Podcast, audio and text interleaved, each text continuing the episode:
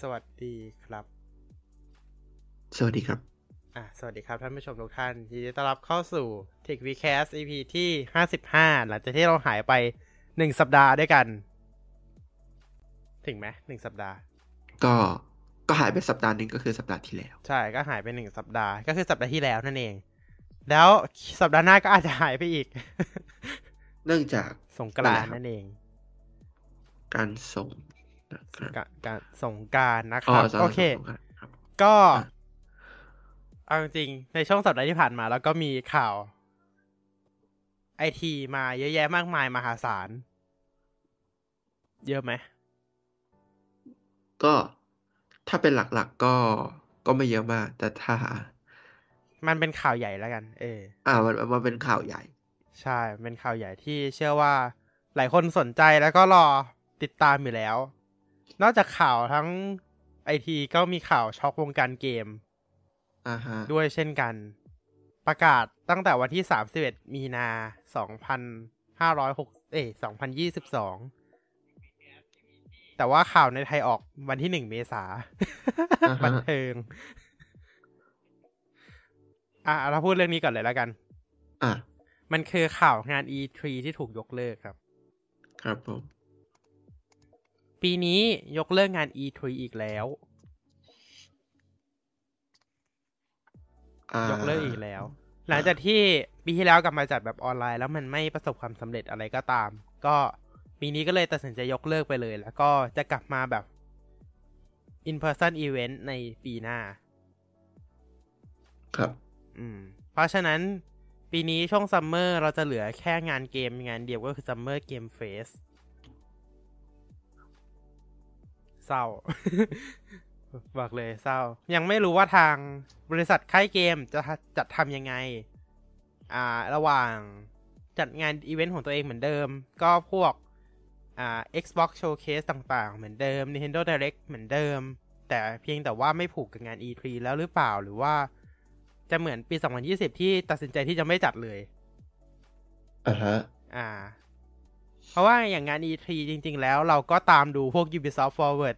อ่า Monster Hunter Digital Event เองอะไรเองกันอยู่แล้วอะนะ มันก็ มันก็ดูเหมือนว่ามันไม่มีงาน E3 ด้วยซ้ำอะเออ อ่ะ อืม งาน E3 ปกติเสียตังค์เข้านะครับ บอกเลย แต่ว่าปีหน้าเขาบอกว่าจะกลับมาเป็น in-person event แล้วก็เป็น digital event ควบคู่กันไป ก็คิดว่าน่าจะกลับมาได้อย่างยิ่งใหญ่เหมือนเดิมเนาะ ในปีนี้เราก็ดู Summer Game Fest ไปก่อนแล้วกัน ครับ ใช่ อ่ะ จบข่าวเศร้าวงการเกมไปที่หลายคนคิดว่ามันเป็น April Fool Day แต่ไม่ใช่ เศร้าเลย คือจำคือจำได้ว่าวันนั้นน่ะ หลายคนน่ะ เปิดข่าวดู แล้วก็เห็นคนคอมเมนต์กันเต็มเลยว่าเอพิฟูเดย์อย่ามาหลอกกันเลยวันนี้ แต่ว่าถ้าเกิดเราไปดูลิงก์ต้นทางจริงๆแล้วอ่ะ เพราะว่าเราโพสต์กันตอนเช้าถูกไหมครับ ลิงก์ต้นทางยังวันที่สามสิบเอ็ดอยู่เลย เพราะมันเป็นข่าวจากอเมริกาใช่ไหมเอออเมริกาเขายังวันที่สามสิบเอ็ดอยู่ เพราะฉะนั้นมันไม่ใช่เอพิฟูเดย์นะครับ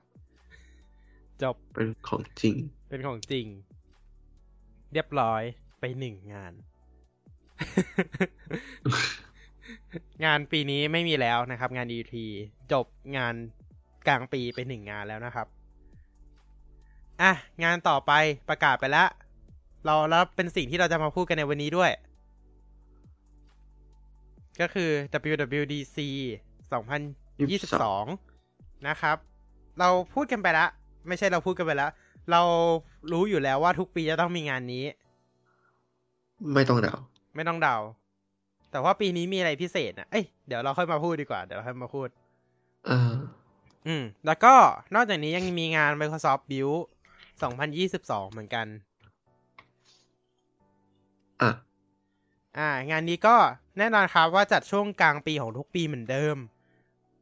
แน่นอน ซึ่งปีนี้จัดวันที่ 24-26 พฤษภาคม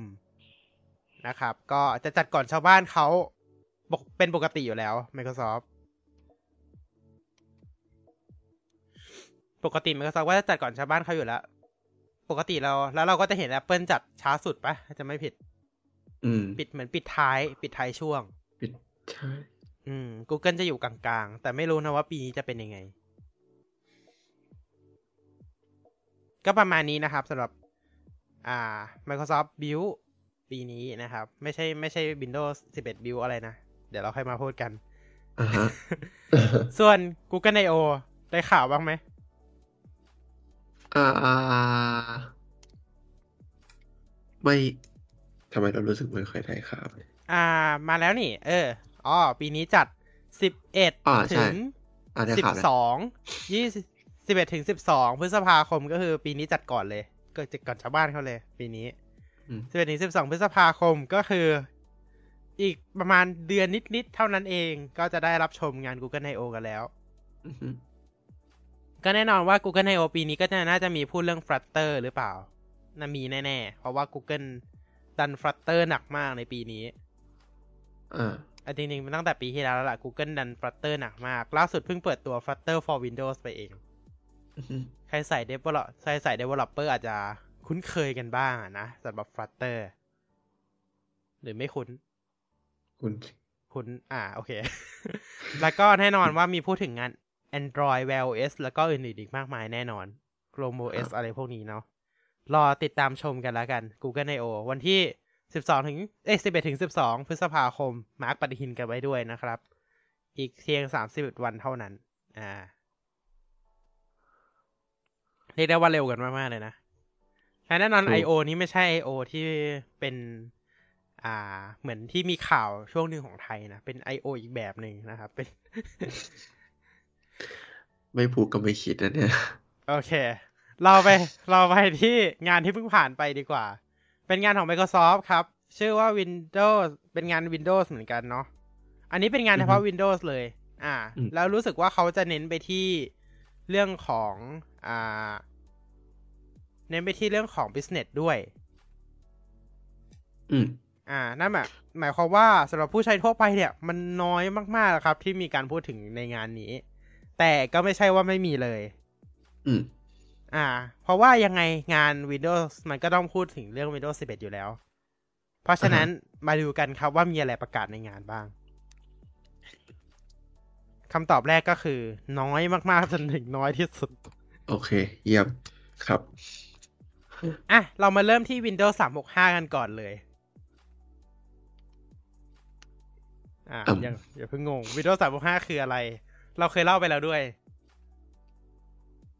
EP ไหนก็ไม่รู้จำไม่ได้แล้ว อ๋อ โอเค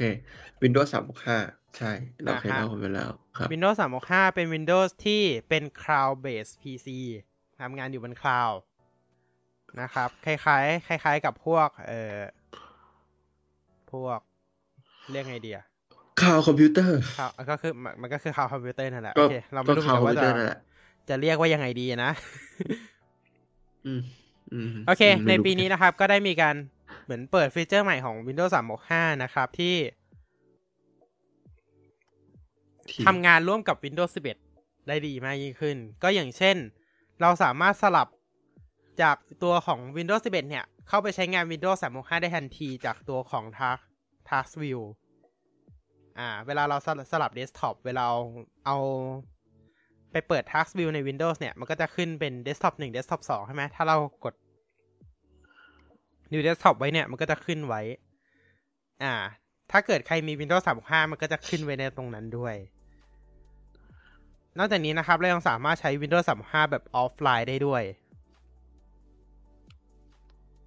อ่า ก็คือมันซิงค์อันไหนมาล่าสุดมันก็จะหยุดอยู่ตรงนั้น แล้วพอเราต่อเน็ตกลับไปเมื่อไหร่ มันก็จะซิงค์ตัวสเตทนั้นกลับขึ้นไปบนคลาวด์จริงๆ ถ้าถ้าทำงานออฟไลน์ได้มันก็ไม่ต่างกับ Windows ปกติแล้วนะ อ่าฮะ นะครับ หลักๆก็ประประมาณเนี้ยแหละที่เราจะมาพูดกันเรื่อง Windows 365 นะครับ เพราะว่าส่วนใหญ่หลักๆ แล้วมันจะเป็นเรื่องของ business ซะมากกว่า อืม ก็เพราะถ้าคุณดูราคาแล้วคุณซื้อ Windows ธรรมดาน่าจะถูกกว่านะ อ่าฮะ ใช่ อืม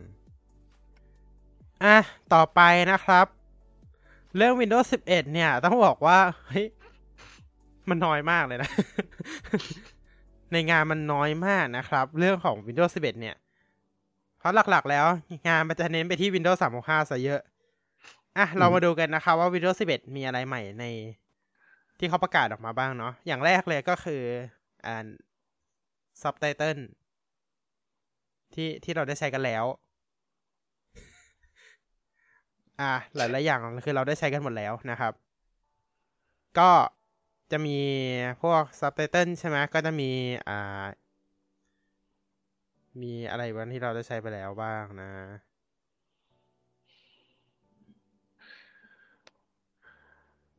อ่ะ start menu folder ใน insider ก็ได้ใช้กันไปแล้วใช่ไหม ใช่ อ่า แอปโฟลเดอร์ต่างๆ นะครับ ใน start menu นะครับ ใน insider build ล่าสุดก็มีแล้วนะครับ แล้วก็ต่อไปก็จะเป็นเรื่องของ มันก็จะมีเรื่องของ target message ที่เพิ่งเพิ่มเข้ามาใหม่ แต่ว่ามันส่วนใหญ่มันจะเกี่ยวกับพวกบริษัทซะมากกว่า แล้วก็เรื่องของ unsafe connection อ่า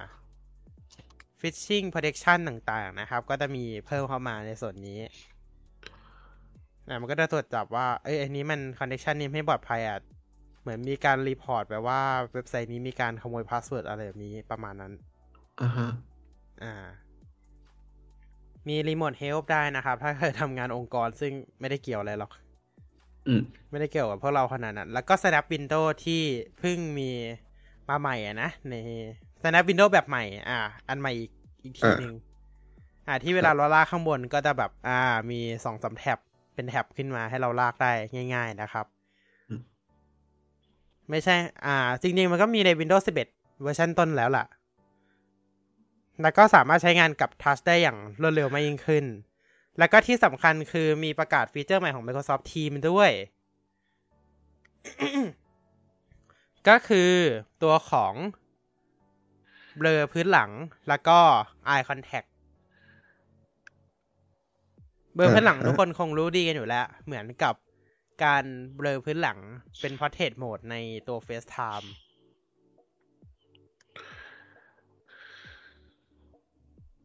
ต่างๆ ที่ Apple ประกาศออกมาก่อนหน้านี้แล้วใช่ไหมใน FaceTime ปีที่แล้ว แล้วเราก็ไม่ได้ใช้กัน แล้วก็จะมีในส่วนของ Eye Contact นะครับ ที่เรียกได้ว่าจะปรับลูกตาเราให้มันมองกล้องตลอดเวลา โดยจริง ๆ เรา อืม ไม่จำเป็นต้องมองกล้องก็ได้ แต่ว่าตัว AI ก็จะปรับลูกตาเราให้มองมองกล้องตลอดเวลานั่นเอง ซึ่งตัวนี้ก็จะใช้ตัวของ Machine Learning ML ในการเข้ามา อือฮึ ช่วยในการทำงานด้วย เพราะฉะนั้นไม่ได้ทุกเครื่องที่สปอร์ตตรงนี้นะครับ ครับ นะฮะแน่นอนว่ามีการเรื่องของ noise suppression เพิ่มเติมด้วยนะ ก็คือลดเสียงรบกวน ต่อไปเนี่ยเราก็จะมีการเพิ่มตัวของ favorite อ่า อย่างที่ insider build ล่าสุดที่มีการเปลี่ยน quick access เป็น home อ่ะเดี๋ยวเราค่อยพูดกันตรงนี้ เพราะเดี๋ยวเราต้องพูดกันเรื่อง insider อยู่แล้ว เรื่อง search รูปแบบใหม่นะครับ ที่มีการเปลี่ยนไป แล้วก็ที่สำคัญที่สุดนะครับ ก็มีการรีดีไซน์ไฟล์ explorer แล้วก็ File Explorer Tabs สิ่งที่ อืม หลายคนถามหากัน อ่า Tabs ใน File Explorer มีการโชว์ในงานเป็นที่เรียบร้อยแล้ว แต่ว่า โชว์แป๊บเดียว อืม โชว์ในวิดีโอแบบผ่านๆ อ่า อ่ะโทษทีครับ โอเค แล้วก็มีการแอดเพิ่มไฟล์เป็น favorite นะครับ ก็อย่างที่เราได้ใช้กันใน insider อันล่าสุดไปแล้วล่ะ เอาจริง และนอกจากนี้นะครับ ก็ยังมีในเรื่องของ ใน favorite file เนี่ย เราสามารถเช็คตัวของ activity ของไฟล์นั้นได้ด้วย อย่างเช่น การที่เราแชร์ไฟล์บน OneDrive เนาะ แล้วก็ไปแชร์ให้คนอื่นแบบเนี้ยก็จะขึ้นด้วยว่าใคร edit ไฟล์ Microsoft Office อันนี้เป็นคนล่าสุด ใครทิ้งคอมเมนต์ไว้ อ่าอ่าฮะแล้วก็ใคร อ่า หรือใครแชร์ไฟล์นี้มาให้เราก็จะมีขึ้นด้วยเช่นกันเนาะในตัวของอ่าไฟล์ Explorer นะครับ แล้วก็จะมีพวก Live Caption ที่ได้พูดไปแล้วนะครับ ซึ่งอันนี้เรายังไม่ได้ลองจริงๆ แล้วก็เรื่องของโฟกัสอันนี้เราก็ได้ลองใช้กันแล้วใน Insider นะครับ ใครมีใครได้ลง Insider Build ล่าสุดไปลองใช้กันได้เลยเนาะ ก็คือเป็นการที่เราสามารถใช้โฟกัสได้จากตัวของ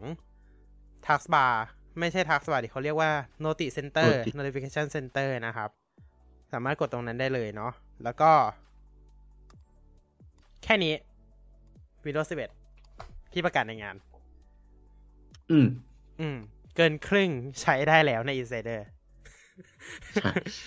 อ่า บอกงี้เลย เกินครึ่งใช้ได้แล้วใน Insider เพราะฉะนั้น Windows 11 Insider Build ล่าสุดนะครับสองสองห้าเก้าสามใช่ไหมใช่ ใช่ ใช่ Windows 11 Insider Preview Build 22593 เป็นบิลล่าสุด ซึ่งสามารถอัปเดตได้ทั้ง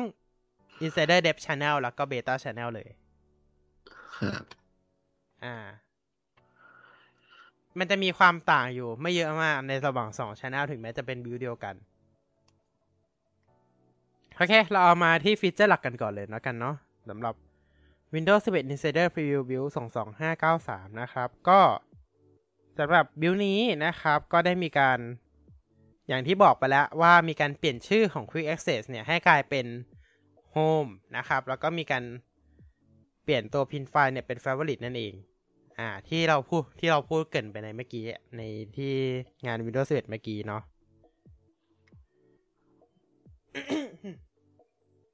ขออภัยครับ โอเค มาต่อ นะครับ แล้วก็ ตัวของนอกจากนี้ก็ยังมีตัวของ Input อ่า ตัวของ Pen Menu นะครับ ที่จะเพิ่มตัวของ Microsoft Journal นะครับ ขึ้นมาใน Pen Menu ด้วยนะครับ สามารถกดติดตั้งได้จากตรงนั้นเลยด้วยนะครับสำหรับแอป Microsoft Journal ต่อไปก็คือตัวของ Snap Layout นะครับ ที่กด Windows 10เนี่ยแล้วมันจะเปิดเปิดตัว Snap Layout ขึ้นมาใช่ไหมครับ มันก็จะมีการโชว์ตัวเลขขึ้นมาพร้อมกันด้วยนะครับ เพื่อให้ใช้ตัวนำแพดบนคีย์บอร์ดของเราเนี่ย กดได้รวดเร็วมากขึ้นเนาะ แล้วก็จะมีเรื่องของ Windows Security ใหม่นะครับ ก็คือ ก็ตัวเป็นตัวของ Memory Integration in- ไม่ใช่ Integration Integrity นะครับ ก็ integrity Integrity ใช่ อันนั้นแหละ ม ก็อยู่ในส่วนของ Core Restoration นะครับ ซึ่งฟีเจอร์นี้มันปิดอยู่เนาะ เราไปเปิดเองได้นะครับ แต่ว่ามันก็จะมีเหมือน เตือน มันก็เตือนใช่ ไม่ได้เปิด ไม่ได้เปิดได้ทุกอันนะ เราเหมือนแบบบางแอปพลิเคชันมันก็มันจะขัดกันอยู่อะทำให้มันเปิดไม่ได้ เหมือนกัน ลองไปกดกดดูก็ได้ครับ มันจะมีขึ้นเตือนอยู่ว่า ถ้าเกิด ถ้าเกิดคุณเปิดไม่ได้ มันจะมีขึ้นเตือนอยู่ว่าแอปพลิเคชันไหนทำให้เราเปิดไม่ได้ แต่ว่าฟีเจอร์นี้ก็คือมันจะมันจะป้องกันการโจมตีโดยโดยการเหมือนใส่ โค้ดมาแวร์เข้าไปใน High Security Process และหลักๆก็มีแค่นี้สำหรับวิวนี้ไม่มีเยอะ แต่แถบยังไม่มาสักทีเห็นซ่อนมาหลายวิวแล้ว อืม อืม คือมีคนมีคนไปเปิดใช้กันแล้วแหละ มีคนไปเปิดไปงัดเปิดกันออกมาแล้ว แต่ว่า แต่ว่ายังไม่เห็น Official ออกมาแบบเปิดให้ใช้ได้สักทีก็เลยงงอยู่เหมือนกัน คงจะต้องรอเหมือน Task Manager ตอนนั้นที่เขาไปงัดเปิดกันออกมา อ่า อืมเป็นโหลดทูใน GitHub นะครับ แล้วก็ไปเปิดได้มีวิธีอยู่สอนกันอยู่ด้วย แล้วก็ตัวของ Dev Channel อันสุดท้ายก็คือในบิลเดียวกัน แต่ว่าใน Dev Channel บางคนเนี่ยก็จะได้บางคนก็ไม่ได้นะครับ แล้วก็บางทีก็มีบางทีก็ไม่มีด้วยนะครับ ก็งงเหมือนกัน อืม ไม่รู้ว่า อ่า เกิดจากอะไรนะครับ แต่ว่าบางคนก็จะมีขึ้นมานะครับ ก็เป็น suggest search เหมือนเหมือนเวลาที่เราเสิร์ช Google แล้วมันก็จะขึ้นมาเป็นแนะนำอะ อืมฮึ อ่า ประมาณนั้น แต่ว่าจะขึ้นมาอยู่ที่ start menu บางคนก็ได้ บางคนก็ได้ อย่างก่อนหน้านี้ผมก็ได้ ตอนนี้มันหายไปละ อ่า อ่า ไม่รู้เหมือนกันว่าทำไม นั่นแหละ บอกไม่ได้เหมือนกัน ก็ประมาณนี้แล้วกัน อ่าสำหรับวิวนี้นะครับอย่างที่บอกว่าไม่ได้ทุกคนนะสำหรับอันนี้ ไปเราเข้าหัวข้อต่อไปกันเลยดีกว่าอ้อลืมถาม ในลองใช้บิวนี้แล้วเป็นยังไงบ้าง ก็ ก็ไม่มีปัญหาอะไรเนาะ ก็ก็ก็ไม่น่าไม่ไม่มีปัญหาอะไรก็ก็คือไม่ได้ใช้ ไม่ได้ใช้หนักมาก ก็คือไม่มีปัญหาอะไรครับ อืมอย่างหนึ่งที่ทุกคนสงสัยกันน่าจะมีคนถามกันเยอะก็คือลายน้ำ โดยเฉพาะช่องเบต้านะเพราะว่าไม่เคยมี ใช่ชนะเบต้าก็อ่าจะห่างหายจากลายน้ำไป ก็เพิ่งมีเมื่อ ก็ ปีที่แล้ว ปีที่แล้ว สองสองห้าแปดหนึ่ง ใช่ ก็จะมีผู้ใช้หลาย ๆ คนก็ถามกันมา แล้วก็ใน Windows Insider Block ก็ มี ได้ การ มีการพูดถึงไว้ด้วย ใช่ใช่เขาก็มีการย้ำไว้ด้วยว่ามันเป็นเรื่องปกตินะที่จะมีลายน้ำในบิวนี้ อืม ไม่ เพ ได้ ราะว่า ส่ง มัน ผ เป็นลกระทบต่อ ใช่ ลาย มันเป็เส้น น พีรีสบิว เครื่อง แล้วก็ไม่ได้เกี่ยวอะไรกับไลเซนของ Windows อย่างอย่างไรก็ตาม ไม่เกี่ยวเลย ครับ อืมนะครับ ตามนั้นนะครับ โอเค เราไปต่อกันที่เรื่องต่อไปกันเลยดีกว่า โอเค อ๋อ แต่ได้ข่าวมาว่างานหนังสือกลับมาจัดที่ศูนย์ประชุมแล้วนะ เดือนตุลา อ่าฮะ อืม เห็นได้ข่าวมา ก็น่าจะสเสร็จแล้วเหรอ เสร็จแล้วเพราะว่าเขาจะต้องเปิดพร้อมเอเปกไง อ๋อ เปิดรับ ใช่ Apex อ่าอ่าโอเค ก็ดีใจด้วยนะ เราจะได้ไม่ต้องไปไกลถึงสถานีกลางบางซื่อหรือว่า หรือเมืองทอง เมืองทองธานี หรือ อีกต่อไป ไบเทค แล้ว เอ่ออ่าเมืองทองอืม ไบเทคไม่เคยไปอยู่ไบเทค ไม่เคย เขาไม่ไปอยู่แล้ว ไม่เคยไปอืม นั่นแหละครับ เราไม่จำเป็นต้องไปถึงเมืองทองกันอีกต่อไปแล้วนะครับ เราไม่จำเป็นต้องไปถึง อ่า สถานี สถานีกลางบางซื่ออีกต่อไปแล้ว เรามีที่ใกล้ๆกลับมาที่เดิมแล้วก็คือ ศูนย์ประชุม ศิริกิจศูนย์ประชุมแห่งชาติสิริกิตโอเค มา เรื่องต่อไป WWDC เอ้ย ก่อนหน้านี้ทวิตเตอร์ก่อนเออ อ่าทวิตเตอร์ ปุ่ม edit มันมีเรื่องราวมายังไงครับ ก็ก็คือปุ่ม edit เนี่ย ก็เป็นเรื่องราวที่ ตลกดีเอาจริง หลายๆหลาย ๆ คนก็คิดว่ามันจะเป็นแพร้งมันแล้วแหละนะครับ ๆอืม แล้วก็ทุกคนก็ไม่ใช่ทุกคนดิเอาเป็นว่าหลาย ๆ คนก็ให้ความสนใจกันเรื่องนี้มาก ถึงขั้นที่ว่าคือแทบจะไม่เชื่อแล้ว ถ้าเกิดว่า Twitter จะจะโพสต์อะไรที่เกี่ยวกับเรื่องปุ่ม edit เนี่ย เพราะว่ามันมักจะไม่เป็นความจริงนะครับ แต่ว่าเอ่อทาง Twitter เนี่ยก็ออกมายืนยันนะครับว่าทั้งหมดนี้คือเป็นความจริง แล้วก็เอ่อทวิตเตอร์ก็ได้ซุ่มพัฒนาไม่อย่าเรียกว่าซุ่มเลย หรือเรียกว่าซุ่มนั่นแหละดีแล้ว ทำก็คือเตรียมทำแล้วก็เตรียมปล่อยให้ผู้ใช้ทวิตเตอร์บลู อ่าก็คือทำเตรียมทำปุ่มทวิตเตอร์นี้มา แล้วก็เตรียมจะปล่อยทดสอบให้กับผู้ใช้ Twitter Blue อ่า นะ ลอง ค ท รั ด บ สอบแล้วก็มาปรับปรุงปุ่ม edit กันต่อไป เออนะครับ จริง ๆ ประเด็นมันเริ่มมาจากที่อี o อนมาร์ก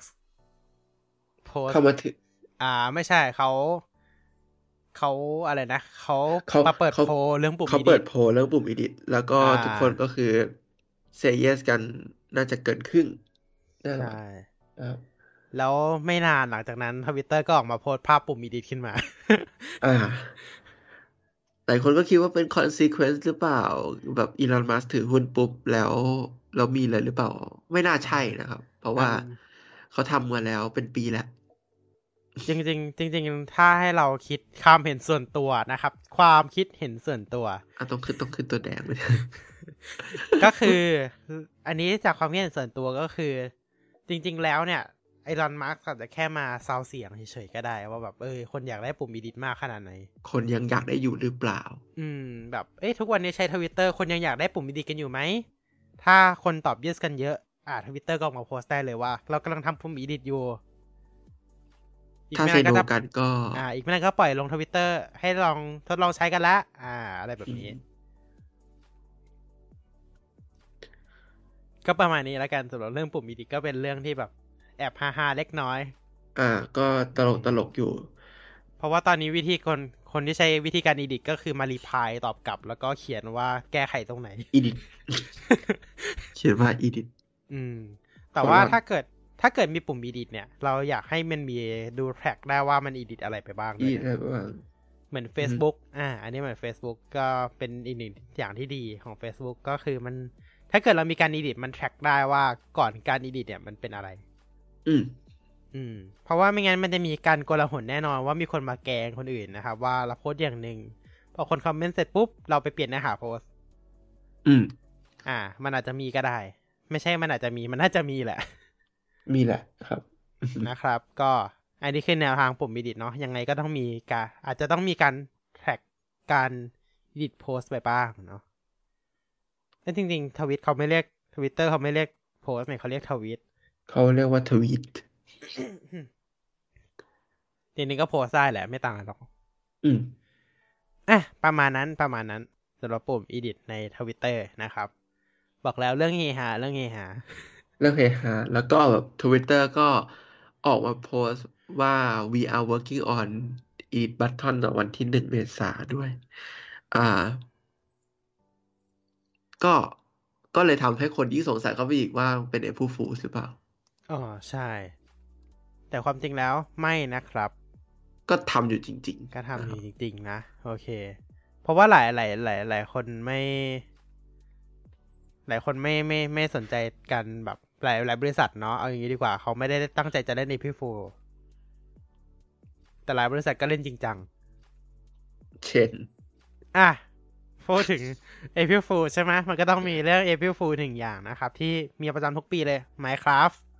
ยกเว้นปีที่แล้วอ่า ปีที่แล้วมีแต่ว่า ปีที่แล้วมีแต่ว่า ไม่ เป็น ไม่หนัก ไม่หนักไม่หนัก เอ่อ ต้องปี ไม่ ก่อน ครับ นู่น ปีก่อนนู่นจะเป็น Infinite อินอิน ได้ ฟินิต ดิเมนชัน ดิเมนชัน มีดิเมนชันไม่รู้จบ อ่า มีแบบเป็น Infinite Dimension เลย ปีนี้เล่นใหญ่อีกแล้ว ชื่อว่า 22W13 One Block at a Time อืมฟังไม่ผิดหรอกครับ มันชื่อว่าวันบอกแอดอะถาม จริง อ่ะ มันคืออะไรนะ One Block at a Time มันคือตามชื่อเลยครับ ก็คือเราเนี่ย มี คือเราถือบล็อกได้ครั้งละหนึ่งบล็อกนั่นแหละ อ่า อ่า แล้วก็ ความจริงมันมีอีกเยอะแยะเลย อ่า ให้ไล่ตรงไหนดีก่อนดี อ่า อ่า มันเยอะมากก็เรื่องตั้งแต่เรื่อง อ่า การที่เราจับมอนสเตอร์ เราก็จะได้มันเราจะได้เหมือนแบบสกิลของมอนสเตอร์ตัวนั้นนั้นๆมา อ่า เราอ่าฮะ เช่นเราเราถือเราไปตีเนี่ยล่ะการที่เราไปตีมอนตัวนั้นอะเป็นการยก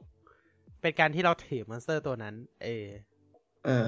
อ่า เช่น การที่เราไปตีสเกลิตันเราก็จะเหมือนเราได้แบบออโต้เอมอะไม่ใช่ออโต้เอมเดี๋ยวเขาเรียกว่ายิงอัตโนมัติ แต่ว่าเราเอมไม่ได้เอมก็จะหันหน้าตามเรา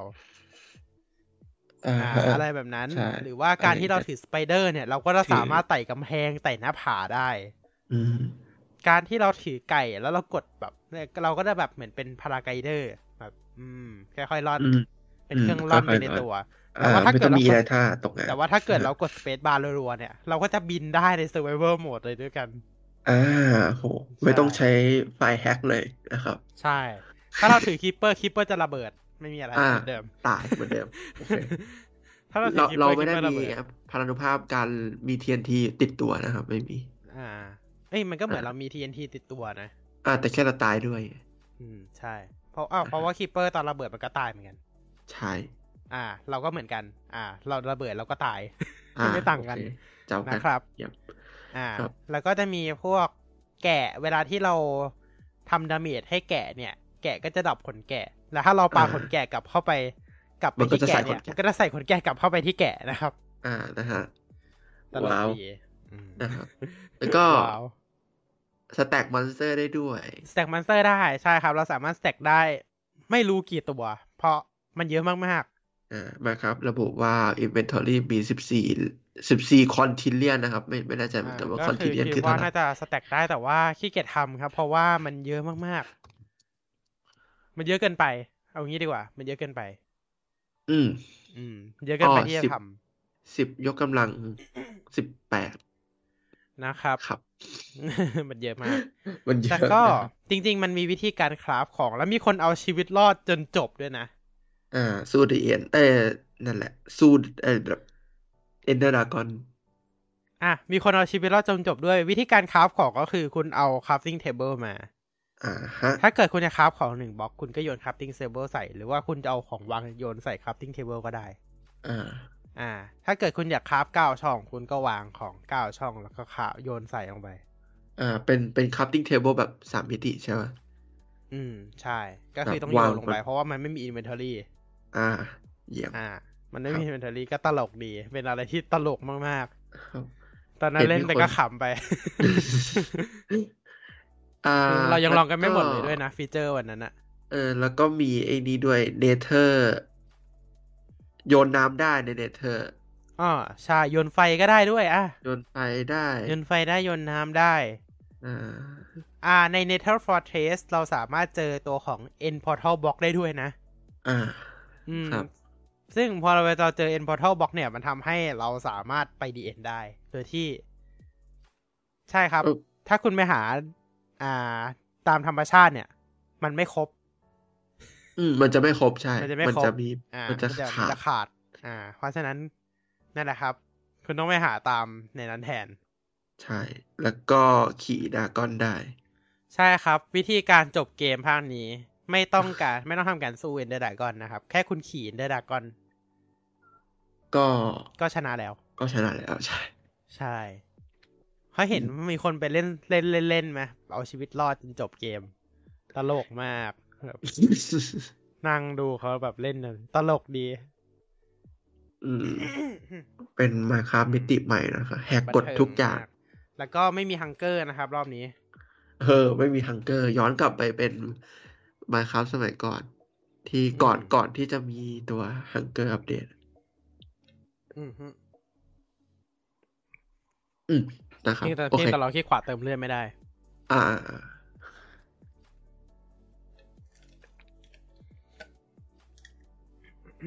ถ้าเมื่อก่อนอ่ะ เราขี้ขวาที่อาหารมันก็เติมเลือดได้ใช่ไหมแต่นี้ทำไม่ได้ ใช่ใช่ใช่ใช่เมื่อกินอาหารเต็มเรื่องอ่าแต่อันนี้ไม่ได้ โอเค นอกจาก Minecraft ที่มีกันทุกปี แต่ว่ามีบริษัทหนึ่งที่จริงจังมามากกว่านี้ละ แต่เขาหายไปสองสามปีละ อืม Google ใช่ ใครจำ April Fool ของ Google ได้บ้าง เออ Google Bike Google Home อ่ะ เราเรา ผม มาล เต่า อง มากเลยนะ อืมเรามาลองนึกกันมาว่า April Fool ของ Google มีอะไรบ้าง ใครจำไอ้นี่ได้บ้างทำไฟล์แอปทำความสะอาดหน้าจอ อ๋ออ่าฮะ กดปุ่มเดียวแล้วมันใช้อะไรนะ ระบบสั่นอะไรสักอย่างอะ ระบบ แล้วก็ ระบบสั่นหน้าจอแบบสุดยอด แล้วคือหลักการจริงจังมาก อืม อืม ในปีเดียวกัน นอกจากนอกจากมีระบบสั่นแล้ว อะไรเอ่ย Google Tulip ก็อ่าครับ เอา Google Home ปะ Google Home ไปตั้งคุยกับ Tulip อ่า เป็ มัน น มันเป็นเหมือนการที่เป็นกูให้ Google อ่ะ เป็นตัวสื่อสื่อสารแทน Tulip อ่า อ่า แล้วก็มันเหมือนประมาณแบบ เออ ถ้าเกิดต้องการน้ำแบบ เออเขาก็จะบอกใช่ปะบอกพูดออกมาแล้วเราก็เอาน้ำไปลด ให้เราเข้าใจทิวลิปได้มากยิ่งขึ้น ฮะ ประมาณนั้น อ่า มีปีก่อนหน้านั้นอีกไหม Google Gnome อ่า Google Gnome ก็ คล้ายๆกัน คล้ายๆกัน ใช่ คล้าย ๆ กัน แต่เพี่ เป็น มันแค่เป็นแบบ Google สำหรับ outdoor อ่า outdoor อืม ใช่ มีนึกอะไรได้อีกไหม มี Google อ่าเดี๋ยวกันนะ อ่า ใช่ หัวข้อ เอ๊ะ ที่ไม่ได้เตรียมด้วยนะ Win อ่า Google Win ใช่ไหม Google Win อันนี้เป็นยังไงจำไม่ได้นะ อ่า Google Win จำไม่ได้เหมือนกัน จำไม่ได้แต่คุ้นๆอยู่ว่าเหมือนจะมี อ่า เป็นของเนเธอร์แลนด์อีกแล้ว อาจจะผิดนะเนี่ย อืม เป็น ใช่ Google ของเนเธอร์แลนด์อีกแล้วนะครับ รู้สึกว่าเจ้านี้ทำทำบ่อยนะครับ โอเค อือฮึ เล่นหลักการนะครับ หลักการที่มันดูเป็นไปได้นะครับ แต่มันมันเป็นไปไม่ได้ อือฮึ อ่า ประมาณนั้น อะไรนะ เรื่อง อ๋อ หันกังหันลมไปทางทิศทางลมปะถ้าจะไม่ผิด หัน with Google w i เนี่ย เปิดดูอยู่ น่าจะเป็นกลางการที่ใช้กังหันลมอ่ะ จัดการสภาพอากาศแล้วก็แบบ อ่าโอเคเอา อะไรประมาใช้ณนั้น ใช้การหันลม อ่า อะไรนะ เป่าเป่าเมฆไว้ ไอเป่าเมฆอะไรพวกนั้นนะ ตลกตลกสุด อ่า แต่ว่าปีปีสองพันยี่สิบถึงยี่สิบสองเนี่ย ยี่สิบสอง ไม่มี ไม่มีใช่ อืม รู้สึกว่าจะมีปีหนึ่งมันจะมีเรื่องของ อ่าโปเกมอน Google Map อ่า นี่ ถ้าใครจำได้ Google Map Pokemon Challenge ไม่รู้ว่า ไม่รู้ว่ามีใครจำได้หรือเปล่านะ ซึ่ง April Fool Day อันเนี้ยจัดเต็มมาก ๆ เลย เพราะว่ามันจะมีโปเกมอนเนี่ยออกมาให้เราตามจับใน Google Map อ๋อ คุณคุณไหม อ่า คอนเซปต์ ไม่เคยได้ยินเอาจริง อ่าโอเค ซึ่งเป็นแบบเป็น April Fool Day ที่แบบโอ้โห ลงทุนลงแรงมากนะครับ เพราะว่าวันนั้นเนี่ยก็จะมีการขึ้นสแตทด้วยว่าเราจับโปเกมอนตัวอะไรได้บ้างเนาะมันก็จะเป็นแค่ตัวเจเปกนั่นแหละ แล้วให้เราแบบปาจับกันเล่นๆ สนุกสนุกๆขำๆ อืม อ่านะครับวันซึ่งไอคอนเซปต์อันนั้นแหละ ที่พัฒนาต่อมาเป็นโปเกมอนโก อืม เขาก็เลยแซวกันว่าเป็นเอพิฟูเดย์ที่ไม่เป็นเอพิฟูเดย์ ก็คือเป็น เป็นเรื่องจริง ความจริง ขึ้นแล้ว ใช่ คือจากจาก เออ ที่มันเป็นแค่เอพิฟูเดย์ตลกตลกๆอะ่ะ มันกลายเป็นเรื่องจริงขึ้นมาไงเออ แค่อาจจะไม่ได้ power แบบ Google Map เมื่อตอนแรก ๆก็ใช่อ่ะนะ แต่ตอนนี้ก็ไม่ใช่ละ อืม อืม เพราะว่าหลาย ๆ ที่มันใช้ Google Map ไม่ได้ใช่ปะเขาก็เลยเปลี่ยน อืม ประมาณนี้ประมาณนี้สำหรับเอพิฟูเดย์แล้วกัน เอาง่ายๆ ครับ โอเค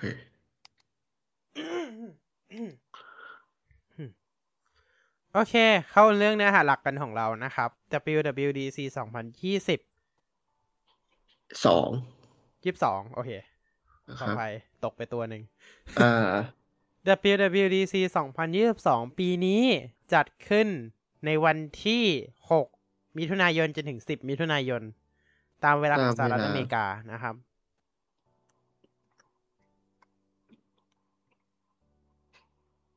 ครับ ซึ่ง อ่า ต้องบอกว่าปีนี้มีอะไรพิเศษไหมไม่ อ่ะ มี ปีนี้ก็เอาจริง ๆ ก็ทุกอย่างก็คือยังยังคง เห เห มือมือน น เดิ เดิ ม ม ยังค เหมือง นกับ เป็น ตอน ออนไลน์ฟอน เหมือน ฟอร์ กับ แมต ต เหมือนอนเดิม ใช่ เหมือนกับตอน สองสามปีที่ผ่านมา สองสามปีที่ผ่านมาใช่ แต่ว่าครั้งนี้เหมือนกับว่า Apple เนี่ยจะเชิญนัก อ่า ยังไงดี อ่า Swift อ่า Student Challenge อ่า เรียกว่าจัดจัดจัด จั กิ ด จกรรม จัดกิ Swift จกรรม Student Challenge เป็นการเป็นเชิงแข่งขันนั่นแหละ การเขียนโค้ดโปรแกรมนะครับ แล้วก็ Apple อ่าฮะ ก็จะเชิญผู้ชนะมาเยือน Apple Park อืม นะครับ ใช่ครับ กลับมาจัดแล้วกิจกรรมนี้หลังจากที่ไม่ได้กลับจัดมานาน ใช่ ก็เป็นเพราะโควิดซาลงด้วยส่วนหนึ่งนะครับ อืมที่เราเคยเห็นเด็กไทยก็เคยไป เด็กไทยก็เคยไปประมาณ ใช่ ใช่ แข่งขันอะไรพวกนี้เหมือนกัน แล้วก็ได้ไปที่ Apple Park อ่า Apple Park ด้วยนะครับ ครับ แต่ว่างานหลักยังคงเป็นออนไลน์เหมือนเดิมนะครับ ยังไม่มีการ ยัง อ่า ใช่ไหมยังเป็นออน ยังไม่มี ใช่ การ เป็น on ยัไม่มีการ site จัด ใช่ยังเป็น ออนไซ online ต์ อยู่ นะครับ เป็นออนไลน์ล้วนเหมือนเดิม แต่ว่าทั้งนี้นะครับ Apple เนี่ยมีจัด Special Day ที่ อ่ะ จะให้ Developer กับนักเรียนมาที่ Apple Park ในวันที่ 6 เพื่อรับชม Keynote พร้อมกันด้วย อ่า อ่า แต่ว่าพื้นที่มี เอ๊ะ จำกัด แล้วก็วิธีการเข้าร่วมเนี่ย จะบอกอีกทีใน Apple Developer เว็บไซต์ กำลังกำลังสงสัยอยู่ว่า ว่า การบอกงี้คือการบอกลางๆหรือเปล่าว่าจะเป็นการถ่ายทอดสด ไม่เพราะว่าเขาเขียนแล้วว่า อ๋อ all อ่า all online format ออนไลน์วิดีโอ ใช่ โอเค เพราะฉะนั้นก็คือเป็นแค่การรับชมพร้อมกันเฉย อ่าฮะ ๆแต่เพียงแต่ว่ามานั่งดูด้วยกันแค่นั้นเอง อืม เยี่ยม อ่า แต่ว่างานหลักยังคงเป็นออนไลน์ล้วน ยังเป็น pre-record ใช่เป็นพรีเรคคอร์ดเหมือนเดิม จริงๆ เราจะเห็นหลายบริษัทเนาะที่เขาไม่ได้ทำพรีเรคคอร์ดละ ใช่ อย่าง Microsoft ปีแรกอะถ้าคุณสังเกตเลย เขาไม่ทำพรีเรคคอร์ดคอร์ดไลฟ์สด ก็อาจจะ อืม ตั้งก็ตั้งตัวไม่ทัน ใช่ แต่ว่าปีหลังๆเขามาพรีเรคคอร์ดละ อืม อืม ก็ก็จะมีครั้งนั้นที่ อืม รู้สึก Apple จะจัดเต็มไป ใช่ ดับดับสองพันยี่สิบ Google นะครับ ก็ยกเลิกในปีแรกใช่ไหมสองพันยี่สิบก็ยกเลิกไป อืม แล้วปีถัดมาก็พีเรคคอร์ดใช่ไหม Google อะ เริ่มไม่มั่นใจแล้วว่าของ Google มันพีเรคคอร์ดหรือเปล่า อาจจะพีเรคคอร์ดก็ได้นะ อืม คิด ใช่ อืม ไม่รู้สิ ไม่รู้เหมือนกัน อาจจะเป็น pre-record ก็ได้ อืม มันก็ แต่ที่แน่ๆครับซัมซุงเปลี่ยนมาเป็นพีเรคคอร์ด อ่าครับ มันเล่นอะไรได้มากกว่า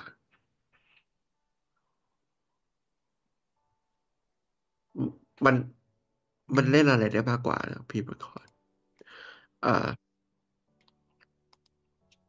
โอเค อ่า มันเล่นลูกเล่นอะไรได้มากกว่าตัวปกติ ตัวงานปกติ โอเคอ่า ซึ่งถ้าเกิดเราสังเกตเห็นนะครับ ก็คือตัวของ p Record เองเนี่ยก็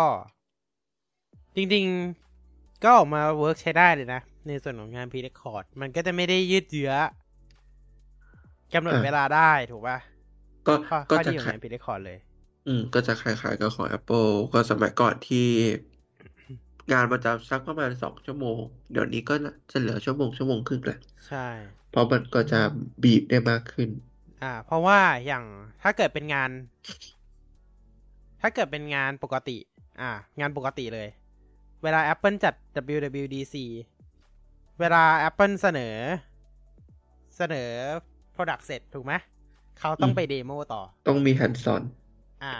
ต้องมี hands on ต้องไปเดโมให้ดูว่า เออ product เนี้ยมันเป็นยังไง ใช้งานยังไง อย่างตอน iPhone 10 iPhone 10 อืม อืมที่เดโมแล้วก็ค้างมันไม่ใช่ อืม อ่ะพูดเรื่องจริงนะ แต่ว่า ก็มันคือการไลฟ์สด มันแก้ มันต้องแก้ไขปัญหาเฉพาะหน้า แต่ว่าถ้าเป็น p r e r e c o r d เขาไม่ต้องไปเดโมซ้ำไง ถูกปะเขาก็แค่เดินไป อันนี้ได้เลย ใช่ สะดวกกว่ากันเยอะ อืม ลดโอกาสการเฟลหน้างานด้วย ใช่ กันเฟลหน้างาน มันถ่ายมันรีเทคได้ เพราะว่าอย่าง Microsoft ก็เคยเฟลตอน Surface รอบแรก ถ้าจำไม่ถ้าจำได้นะครับ Apple ก็เคยเฟลตอน iPhone 10 สแกนแล้ว สแกน แก ห น น้า หน้า ไม่ได้ เฟล ใช่ Google จำไม่ ได้ แต่นั่นแหละ นั่นคือข้อดีของงาน Pre-Record ก็คือช่วยประหยัดเวลา เราไม่ต้องแบบมาพูดถึงหัวข้อท็อปปิก แล้วค่อยไป hands on กันอีกรอบหนึ่ง อืม อ่า อันนี้เขาพูดรอบเดียว hands on ให้ดูทีเดียว เพราะว่าเขาตัดต่อแล้ว ใช่ จบ ทีเดียวจบเลย อ่าฮะ อืม ข้อดีของงานแบบนี้ เพราะว่าการ hands on แบบสดๆ เนี่ย มันมันจะยืดเยื้อนะครับ เอาจริงๆ มันยืดเยื้ออ่ะ ปกติแล้วเนี่ย WWDC เขามีโชว์อะไรบ้าง ปกติ WWDC เอาทับปกติสุดๆ generic ไม่มีอะไรเสริมปรุงแต่งก็คือจะมี อ่า โชว์เรื่องซอฟต์แวร์ ซ แน่ อน อฟนต์แวร์ แล้วก็ ครับ พวก development kit ต่าง และ development kit ๆ ใช่ อืมก็ ซึ่ง อย่างปีที่แล้วก็จะมีโชว์เรื่อง Swift Playground ไป อ่าฮะ อ่า พวกเรื่อง Swift ต่างๆ คิดใหม่ๆ ต่างๆ AR คิดอะไรพวกนั้นเขาก็มีโชว์ไป อืม อ่า แต่ว่าบางปีก็จะมีเสริมเติมแต่งอย่างเช่น Mac Pro บางปีก็จะมีเปิดตัวฮาร์ดแวร์นิดนึง อืมก็ อย่าง ที่บก เช่น ไ ปี 2019 Mac Pro า Mac Pro ที่เปิดตัวไปเครื่อง คุณชีสอ่า นั่นแหละครับ ที่เราเห็นเห็นกันอยู่เนาะใน อืม งานนั้น แต่ว่าก็ไม่ใช่ทุกปีที่มีการเปิดตัว นะครับ เพราะฉะนั้นอย่า อืม อย่าให้ความหวังตรงนั้นมาก เรามาให้ความหวังกับซอฟต์แวร์ดีกว่า นะครับ โอเค ซอฟต์แวร์ที่เปิดตัวปกติมีอะไรบ้าง สี่ตระกูล สี่ตระกูล ก็สี่ตระกูลหลัก watchOS macOS iPadOS i อ่าห้าต้องพูดว่าห้าแล้วตอนเนี้ย อ่า อ่า iPadOS iOS แล้วก็ tvOS slash อ๋อ homepodOS นะครับมันตัวเดียวกัน โอเค อ่ะ ห้าตระกูลหลักที่จะเปิดตัว เปิดตัว ในงาน WWDC ทุกปีอยู่แล้ว นะครับ ปีที่แล้วมีการเปิดตัว iOS 15 iPadOS 15 macOS 12 Monterey watchOS เท่าไหร่นะ แปด 8 แล้วก็ tvOS สิบห้า 15 tvOS กับมันเลขเดียวกันลืม อ่า tvOS กับ iOS เลขเดียวกัน ส่วน อ่า watchOS กับ macOS ก็นั่นแห คน ละ ละเลข คนละเลข คนคนละเลขก่อนเออคนละเลข คน ก่อ ละ น เล เลย ขกัน อ่า นะครับ อ่าฮะ เพราะฉะนั้นปีนี้ก็ ปี จะ นี้ เปิดตัว แน่นอนว่าต้องมีการเปิดตัว iOS 16 แน่นอน iPadOS 16 macOS จะชื่ออะไรก็ไม่รู้แหละแต่ว่า จะเชื่อเออสิบสาม 13 watchOS 9 เก้า อ่าฮะ TVOS แล้วก็ 16 tvOS 16 กับ นะครับ HomePod OS 16 นะครับ นะครับ ต้องมีเปิดตัวแน่นอน อ่ะ macOS จะเหมือนปีที่แล้วไหม จะจะหยุ่มหยิมเหมือนปีที่แล้วไหม อันนี้ ตอบไม่ได้ครับ ก็ตอบไม่ได้อยู่แล้วนะครับ เพราะว่า อืม ผมไม่ใช่ Fortune Teller นะครับ แต่ว่าเอาเป็นว่าเดาได้แล้วกันนะครับ ซึ่งเดี๋ยวก็จะมาเดากัน อ่า อืม คิดคือหลายคนน่าจะคิดคิดไว้แล้วว่า อย่าง iOS 15 เนี่ย มันเพิ่มไม่เยอะเลย อ๋อ Speaking of 15อ่า ต้องเล่าไหมเนี่ย 15.5 เนี่ย ไม่ต้องกันหรอก อ่า iOS 15.5 ก่อนกันนะอ่ะ โอเคอ่าตัว 15.5 นะครับ ก็ ก็เป็น developer beta หนึ่งนะครับ เพิ่งเปิดตัวมาเลย เมื่อวันพุธที่ผ่าน เมื่อวันเอ่อวันไหนว่า วันที่หก อืม ไม่ใช่สิ เออ วันที่หกใช่ครับ วันที่หกนะครับ เพิ่งเปิดตัวสดๆร้อนๆเลย ซึ่งคาดก็คาดว่าจะเป็นสิบห้ารุ่นสุดท้ายนะก่อนที่จะไปสิบหกนะครับเอ่อความจริงมันก็ไม่มีอะไรมากหรอกนะครับ ก็คือตัวสิบสิบห้าจุดห้าเนี่ย ก็จะมาพร้อมกับบิวสิบเก้า F ห้าศูนย์ C เจ็ด E นะครับ ซึ่งสิ่งที่เปลี่ยนแปลงปรับปรุงก็คือหลักๆเลยนะ ก็คืออัปเดตเวอร์ชันโมเดมให้กับ iOS 13 นะครับ เปลี่ยน text ใน iMessage เอ่อที่เป็นเกี่ยวกับ Apple Pay เนี่ย ให้กลายเป็น Apple Catch นะครับ เพราะว่า Apple Pay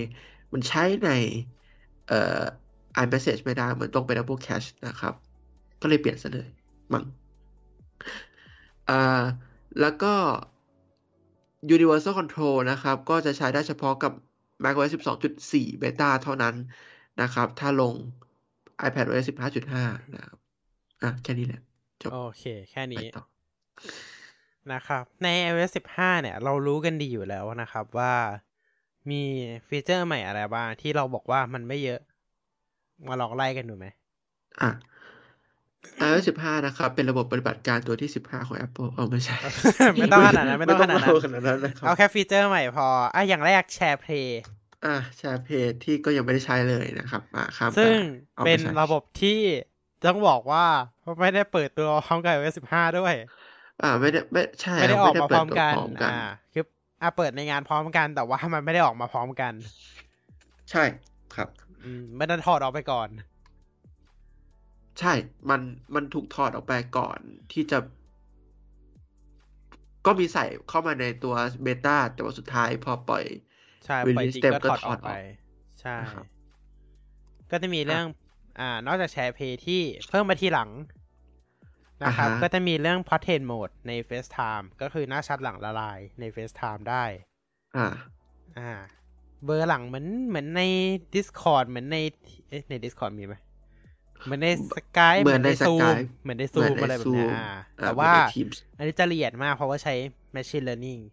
อ่าฮะค มั รั น บ จะละเอียดกว่าพวกพวกนั้นนะครับ แน่นอนว่ามีการเปลี่ยน layout FaceTime เป็นแบบกริด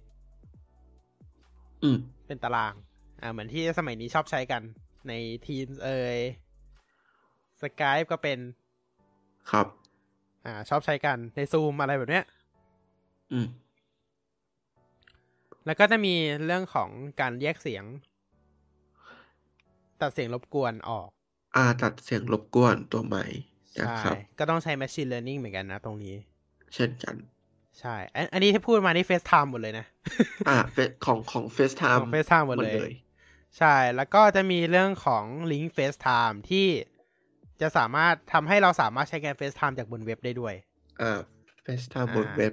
ใช่ นะครับ ก็หมายความว่าถ้าเกิดมีเพื่อนของคุณเนี่ยเปิด FaceTime เข้ามา แล้วเราอยากจอย FaceTime ด้วยแต่เราไม่มีอุปกรณ์ Apple เราสามารถใช้ FaceTime บนเว็บได้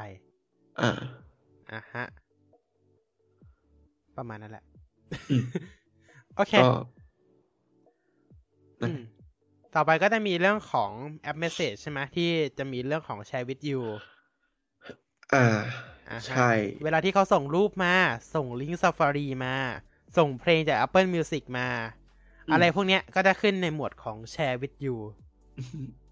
อ่า แค่นั้นแหละ ไม่มีอะไร อ่าฮะ มีโมจิต้องพูดไหม เพิ่มสติกเกอร์ใหม่ เสื้อผ้าใหม่ มีโมจิเพิ่มเพิ่มสติกเกอร์ เพิ่มเสื้อผ้าเอาจริงๆก็เพิ่ม ก็เพิ่มอยู่แล้ว เพิ่ม เพิ่มเรื่ มา อยๆอกยู่ มา แล้ ยว อยู่แล้วนะครับ อ่า โอเค อืม แล้ว แล้ว ก็ ก็ อ่ะ ที่เป็นฟีเจอร์หลักเลยโฟกัสโหมด ก็คือโดนในแบบ ก็คือโหมดห้ามรบกวน ที่ที่ ใช่ สามารถตั้งเวลาตั้ง ตั้งตั้งค่าอะไรได้เยอะ ตั้งค่า ขึ้ แอน ป โห ได้ ย เยอะ ง่ายเล ขึ้ ย น มีหลายโหมดมากยิ่งขึ้นนั่นแหละ อืม เป็นโหมดห้ามรบกวนที่เป็นหลายโหมดมากยิ่งขึ้น อ่า อ่ะแล้วก็คัสตอมไมซ์รายละเอียดมากขึ้นว่า เอ่อ ณ เวลานี้เราจะให้แอปไหนเตือน แอปไหนไม่เตือน แอปไหน ใช่ ให้มันแบบ เงียบไปเลยอะไรอย่างเงี้ย เช่น สมมุติเวลาเราทำงานอยู่ เราเปิดโหมดห้ามรบกวน อ่ะ ส่วนใหญ่ก็จะปิดหมดเลย ส่วนใหญ่ก็จะใช่ ก็จะตัดหมดเลย แต่ว่าถ้าสมมุติว่าเราซึ่งหมวดน้ำรบกวนเนี่ยบางทีเราเปิดทั้งทำงานเราเปิดทั้งตอนนอนใช่ไหม ใช่ มันก็จะต่างกัน เราเราไป อ่า เปิดแบบ อ่า เรายกห้ามรบกวนยกเว้นคนนี้เวลาโทรเข้าก็จะโทรได้อะไรแบบเนี้ย ซึ่งถ้านอกเวลาทำงานแล้ว เราอาจจะไม่อยากให้คนนี้โทรเข้ามาก็ได้ แต่ว่ามันตั้งไปแล้ว อืม ซึ่งโหมดเนี้ยก็จะมาแก้ปัญหาตรงนี้ว่า สมมุติว่าเราเปิดโหมดโฟกัสโหมดเป็นเวิร์กเราก็สามารถตั้งได้ว่า เออ คนเนี้ยให้โทรเข้ามาช่วงเวลาที่เราตั้งเป็นเวิร์กได้นะ ที่เหลือก็คือปิดการแจ้งเตือนหมด หรือว่า อืม เราแบบแอปทำงานเราก็ให้มันเปิดได้แจ้งเตือนมาได้ ที่เหลือคือ เออ ปิดหมดอะไรแบบเนี้ยมันก็ดีขึ้นเยอะ อืม นะครับ ก็คือดี ก็คืออา เป็นการปรับปรุงโหมดห้ามรบกวนได้ดีมากยิ่งขึ้น อืม แต่ว่าก็ เออ ช่วงนี้เราก็ส่วนใหญ่ ไม่ได้ เราก็ ใช้ ปิดโฟกัสอะนะ แล้วก็เปิดแค่ตอนเดียวคือสลีป ส่วนใหญ่เราก็คือเวลาอัดเสียงอัดอะไรแบบเนี้ยทำวิดีโอก็จะเปิดห้ามรบกวนไปเลย ทีเดียวจบ อืมอืม อยู่ดี อืมนั่นแหละ แต่ เรียกว่า แต่ว่าช่วงนี้ก็ว่าง อืม ก็เลยไม่ได้เปิดอะไรนะครับ ใช่แต่ว่าถ้าตอนเรียนเราก็จะมีการเปิดโหมดกันเนาะ อ่าเปิดเปิด อ่า หมดเวิร์กชื่อว่าเวิร์ก ใช่ประมาณนั้น แต่ว่าไม่ใช่โฟกัสเดียวกับ Windows นะโฟกัสโฟกัส Windows มัน คือ โฟกัส มันคือคนเราโฟกัสกันเลยนะ อย่าอย่าเข้าใจผิดกันนะ เพราะว่าโฟกัส Windows มันคือแบบให้เรามีสมาธิในการทำสิ่งนั้นนานๆ อืม อ่าไม่ใช่โหมด อ่า ห้ามรบกวนอย่างอย่างเป็น iOS ซึ่ง Focus Mode เนี่ยสามารถได้ใช้ได้ทั้ง iOS iPadOS แล้วก็ macOS ใช่นะครับ เปิดก็เปิดทั้งสามเครื่องเนี่ยพร้อมกันหมดเลย ปิดก็ ใช่ ปิดทั้งสาม ปิดก็ เครื่องเนี่ย ปิดพพร้อร้อ ม มกั กัน นหมดเลย อ่า นะครับ แผนที่แผนที่ไม่มีในไทยนะครับ ไม่ไม่ไม่มีอะไรใหม่ในไทยนะครับ งั้น ค่ะ งั้นก็ไม่ต้องพูดครับ โอเค อืม Safari อ่า เอ่อ Safari มีการอัปเดตใหญ่ อืม แล้วก็กลับมาเป็น Safari เหมือนเดิม ซาฟารีบอกเลยว่ามันบิงบอกมาหลายรอบมาก คือเปลี่ยนเสร็จปุ๊บ กลับเป็นเหมือนเดิม กลับไปเหมือนเดิม อ่ะ คือ อัน มัน ดับแรก อันดับแรกเลย แน่นอนว่า Safari ในเวอร์ชันนี้มีการอัปเดตใหม่จริงๆไซส์บาร์ อ่า บน iPad อ่า เป็นอ่าแบบมีไซส์บาร์บน iPad ใช่ แล้วก็มีดีไซน์เสมือน Mac OS Monterey เหมือน Mac OS Monterey ซึ่งก็คือเคยเปลี่ยนดีไซน์ใหม่ไปแล้วรอบนึง สุดท้ายก็ใช้ดีไซน์เดิมโอเค กลับมาใช้ดีไซน์เดิมกันหมด มันจริงๆ เราสามารถเลือกได้นะครับ เราสามารถเข้าไปตั้งค่าได้ แต่ ดีไซน์ใหม่ ช่ เขาเรียกว่า compact tab bar ใช่ไหม compact tab bar ใช่ ใช่ใช่ ใช่นะครับ compact tab bar ก็เป็นดีไซน์ใหม่นะครับ ของ Safari นะครับ ก็ไปลองใช้กันได้นะครับ มันก็ไม่ได้ใช้ยากขนาดนั้นหรอก ลองใช้ดู เพราะตอนนี้ผมก็ใช้ com- compact tab bar อยู่ มันก็ไม่ได้ใช้ยาก หรือว่าชินแล้วก็ไม่รู้นะ คือหลายคนอาจจะไม่ชินแต่ว่าผมชินละ compact tab bar นะครับ อืม อืมตัวของแน่นอนมีอันใหม่เขาเรียกว่าแท็บกรุ๊ป อ่า อ่าแท็บกรุ๊ปแท็บกรุ๊ปก็เป็นการจับจัดจัดแท็บอะพูดง่ายๆเลย เอา จัด แท็บ แท็บ เข้ามาเป็นไปไว้อยู่ในกรุ๊ปฟีเจอร์นี้ อืม มี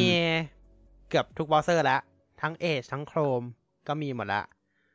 อ่า อ่า Safari ก็เพิ่มเข้ามาใน iOS 15 ใน iPadOS 15 Mac OS ก็ 12 iOS 12 เป็นที่เรียบร้อยเนาะสำหรับแท็บ ครับ กรุ๊ปเวลาปิดแท็บหลักไปเนี่ย กด close all มันจะไม่ปิดในแท็บกรุ๊ปด้วย เราต้อง ก็คือแท็บกรุ๊ปก็จะเหมือนแยกออกมาเป็นอีกอีกวินโดว์หนึ่งไปเลย อ่าฮะ อ่า แต่ว่ามันไม่ใช่อีกวินโดว์หนึ่งไง มันคือกลุ่ม มันคือกรุ๊ปใช่ ใช่ เราสามารถตั้งไว้เลย เราสามารถแอดแท็บเข้ากลุ่มไปได้เรื่อย ๆ นะครับ อืม แล้วก็อ่า extension อ่า บน Safari บน Sa- iOS แล้ว Safari ก็ Extension อ่า Safari extension บน iPadOS กับ iOS อืม ก็ปกติเราได้แค่ ad block อือฮึ ตอนนี้ก็ทำได้ทุกอย่างเลย ก็คือ เกือบทุกอย่างอ่ะพูดยังไงไม่ได้ไม่ใช่ทุกอย่าง อืม เกือบทุกอย่างเนาะส่วนขยายของเว็บนะครับ ตั้งแต่อ่า developer mode นะครับ กด F12 ที่ทุกคนรู้จักกันดีก็ทำได้นะครับ แต่ว่าใช้ยากนิดนึง ครับ ลองดูแล้วเนาะใช้ยากนะ แล้วก็อื่นๆอีกนะครับ ไปดูได้ extension ใหม่ๆ นะครับ ที่โหลดผ่าน App Store ได้เลยนะ อืม อือฮึต่อไปอ่าแอป Wallet จริงๆ ก็กุญแจรถกุญแจบ้านกุญแจนู่นนี่นั่น กุญแจรถกุญแจบ้านก็คือเพิ่มกุญแจบ้านแล้วก็ได้ว่าเอ่อแล้วก็ลายเส้น vaccination card อะไรพวกเนี้ย อ่าบัตร นะค ป รับ ระจำตัวนะครับ ไม่มีในไทยโอเคค ไม่ รับ มีไทยข้าม นะครับ โอเค ต่อไปก็คือเรื่องของเทคในภาพ อ่า live text Live Tech นะครับ อ่า อ่า ก็ เหมือน Google Lens เหมือน Google Lens ใช่ ผมพูดตรงไปนิดนึง แต่ก็ได้อยู่ แต่ Google Lens เราต้องกดเข้าแอปไงอ่าเราต้องเข้าไป อ่า ใช้ใน Google อ่าอัน Lens นี้อันนี้อยู่ในแอป camera อ่า อัน โเค นี้อันนี้ใช้ได้ทุกที่เลย อ่าอ่าใช่อ่าใช่ใช่ แอปโฟโต้ก็ใช้ได้นะครับ ใช่แอปแอปโฟโต้ก็ใช้ได้แอปโฟโต้นี่ใช้บ่อยเลย ถ้าเกิดมีแบบ อืม เอ่อรูป แต่บางทีเราก็จะ รูปที่ บางทีถ้าเกิดเราไปเสิร์ชรูปใน Safari แล้วเราต้องการเซฟรูป อาจจะหงุดหงิดนิดนึงกับ Live Tech เคยเจอหรือเปล่าไม่รู้นะ เวลาเรากดค้างมันก็จะกลายเป็นเลือก Tech แทนอะ อ่าโอเคอ่า แทนที่เราจะได้กดค้างแล้วเซฟโฟโต้กลับดันกลายเป็นเลือกเทคอะไรแบบเนี้ย เคยเจออยู่ อืม แต่ไม่เยอะ อาจจะเป็น มันในกรณีที่รูปมันเป็นเทคอะนะ คือคืออาจจะเป็นเพราะว่าเราไม่ได้ใช้รูป text ก็ได้ อ่า แต่นั่นแหละครับ นั่นคือ Live Tech นะ คือใช้ง่ายมากเลยนะ ก็คือเข้าแอปเข้าเข้าไปที่รูปเนาะแล้วเราก็กดค้างที่เทคที่ต้องการเลย อืม ก็สามารถใช้งานได้ ใช่ นอกจากนี้ Live Tech ไม่ได้จำกัดแค่รูป Handwriting ก็ใช้ได้ อือฮึ การเขียน handwriting ในโน้ตใน quick note ต่างๆ ก็ ก็ สา ก็ มาร เป็ ถ น text ได้เหมือน ก็ กัน เป็น text ได้เหมือนกัน ถ้าเขียนให้แล้วโปรแกรมอ่านออก แล้วนะใช่ ลายมือต้อง ลายมือ ไม่ ลายมือค่อนข้าง กะ ดี เขียม แล้วมันอ่านออก และ ย้ำนะครับ ใช่ ว่าทั้งหมดนี้ใช้ได้แค่ภาษาอังกฤษกับตัวเลขเนาะ อ่าฮะ เลขอาราบิ ครั ก บ ด้วยนะ ไม่ใช่เลขไทย อือฮึ โอเค ต่อไป อ่า memory พูดไหม เมมโมรีก็คือสไลด์โชว์รูป อ่าสไลด์โชว์รูปใช่ เมื่อก่อนเราจะต้องไปแบบนั่งมีโปรแกรมสไลด์โชว์รูป อ่า ถ้าใครจำได้เดี๋ย ความจริง ไ มันก็ อง มันก็มีอยู่นะ มันก็มันก็มี มาสักพักแล้ว เออ แต่ว่ามัน enhance ขึ้นมันมัน ใช่ มั มี น การใส่เพลงจาก Apple Music ได้ อ่า อ่า แต่แต่แต่แต่ว่าจะโดนลิขสิทธิ์ไหมอันนี้ก็ ถ้าคุณเอาไปโพสต์ก็อาจจะโดน อีกเรื่องหนึ่งนะครับ ถ้าถ้า ถ้า ฟั ดู ง เก็บไว้ดูเองก็ไม่เป็นไร อ่า นะ เก็บ ค ไว้ รัดูบเองในในตัวของแอปโฟโต้มันก็ไม่เป็นไร อ่า อ่า แต่ถ้าคุณแชร์ขึ้น YouTube หรืออะไรแบบนี้เมื่อไหร่ก็มีสิทธิ์โดนนะครับนะฮะอ๋อแล้วก็ อืม มีอะไรอีกนะ อะไรครับ iCloud เหรอ ไอคลาวพลัสนับไหมไม่นับดีกว่าไป เออ ข้าม ไม่ไม่ไม่นับ อันนั้นเป็นถือว่าเป็น อันนั้นเป็น ถือว่าเป็น subscription subscription นะครับ อ่าไม่เกี่ยว ไม่เกี่ยวกับฟีเจอร์หลัก เอ่อ Siri ก็แงวแงวนิดเดียว ก็เพิ่มเติมนิดหนึ่งนะครั อ่า บ ไม่มีอะไรเลย เออแอป แอป อ๋อ มีเรื่อง Twitter privacy ก็ง่าย protect my email ป่ะอันนั้นไม่ผิด อ๋อพออ่า pro- pro- protect by email อันนั้นซ่ก็อ เป็น น ของ ซ่อน IP อ่าอ่า Safari ด้วย มีการซ่อน IP นะครับ อืม แค่ซ่อนนะ แค่แค่สอน อืม ไม่ใช่ ไม่ใช่ ไม่ private ใช่ relay private นะ relay คนละอันเอออ ม เป็นการซ่อน IP เฉยๆแล้วก็มีเรื่องของ privacy เพิ่มเติม อ่า อ่าฮะ มีแอป privacy rep แบบแบบ report อ่า นะค ฮะ รับ อืม hide my email เนี่ยพูดไปแล้ว หามาอีเมล นะครับ ของ โอเค มันเป็นของ sign in with Apple อืม จริงๆ iCloud Plus ด้วย แล้วก็ถ้าเกิด อ่าอ้ออีกอันหนึ่ง สรุป สรุปโนติ notification อ่า notification summary ถูก นะ ต้อง ครับ าฮะ อันนี้ก็มีการเปลี่ยนดีไซน์ไปครั้งหนึ่งใน iOS ใช่ 15.1 เออ ก็สิบห้าจุดอะไรไม่รู้แต่ว่ามันเป็นการ อะไรวะ มันเป็นการที่เหมือนแบบปกติโนติแล้วมันเกะกะมากใช่ไหมเราอยากให้มันเตือนเหมือนกันแหละ แต่ว่าไม่จำเป็นต้องรู้ตอนนั้นก็ได้ อืม เราก็สามารถรวมแอปที่ไม่จำเป็นต้องรู้ตอนนั้นอะแล้วก็ให้มันรวมอยู่ใน summary ตรงนี้มันเหมือนสรุปว่าช่วงเราให้มันเลือกเตือนได้ด้วยว่าช่วงนี้ช่วงเราให้มันเตือนช่วงไหน ใช่ ขึ้นมาเป็นสรุปขึ้นมาเนาะมัน ใช่ ก็จะขึ้นมาเลยว่า เออ ช่วงเย็นของคุณมีสรุปแบบนี้ มีแอปนี้เตือนเตือนนี่บ้างเตือนอันนี้บ้าง ใช่ อะไรแบบนี้นะครับ ครับ สส่วนใหญ่ก็อาจจะใช้เป็นกับพวก Google Photo ที่มันจะชอบขึ้นมาเตือนแบบ อ่า ย้อนกลับไปเมื่อหนึ่งปีที่แล้ว ย้อนกลับ อืม ไปดูรูปเมื่อหนึ่งปีที่แล้วอะไรแบบเนี่ยอ่า ประมาณนั้นคุณก็ใส่ไว้ในนี้ได้เหมือนกัน อือฮึ อ่า ของ iPad จะมี Quick Note ของ iPad ก็จะอืมใช่ ก็จะมี อ่า คลิปโน้ต iPad กับ macOS จะมีฟีเจอร์ใหม่ที่ Quick Note Quick Note แต่ว่าเขียนได้เฉพาะบน iPad ใช่ แต่ก็ก็คือ ก็ คลิป ใช่ โน้ต อะ ใน ก็มันก็ไม่มีเฉพาะแอปมันจะมีเฉพาะบน iPad ก็ก็ก็เดี๋ยวแม็กจะเขียนอืมแต่เขียนยังไงต้องพิมพ์อีกเดี๋ยว นะครับ Quick Note ก็เราสามารถใช้งานง่ายเลย ปัดจากมุมขวาล่างขึ้นมา อือฮึใช้ ปั งา ด นยาก ปัด แต่ไม่เคย ใช้นิ้ว ทำ ปัดได้เลยนะ ไม่ต้อง Apple Pencil ปัดนะครับ อืม อ่า ปัดขึ้นมาเลยนะครับ ก็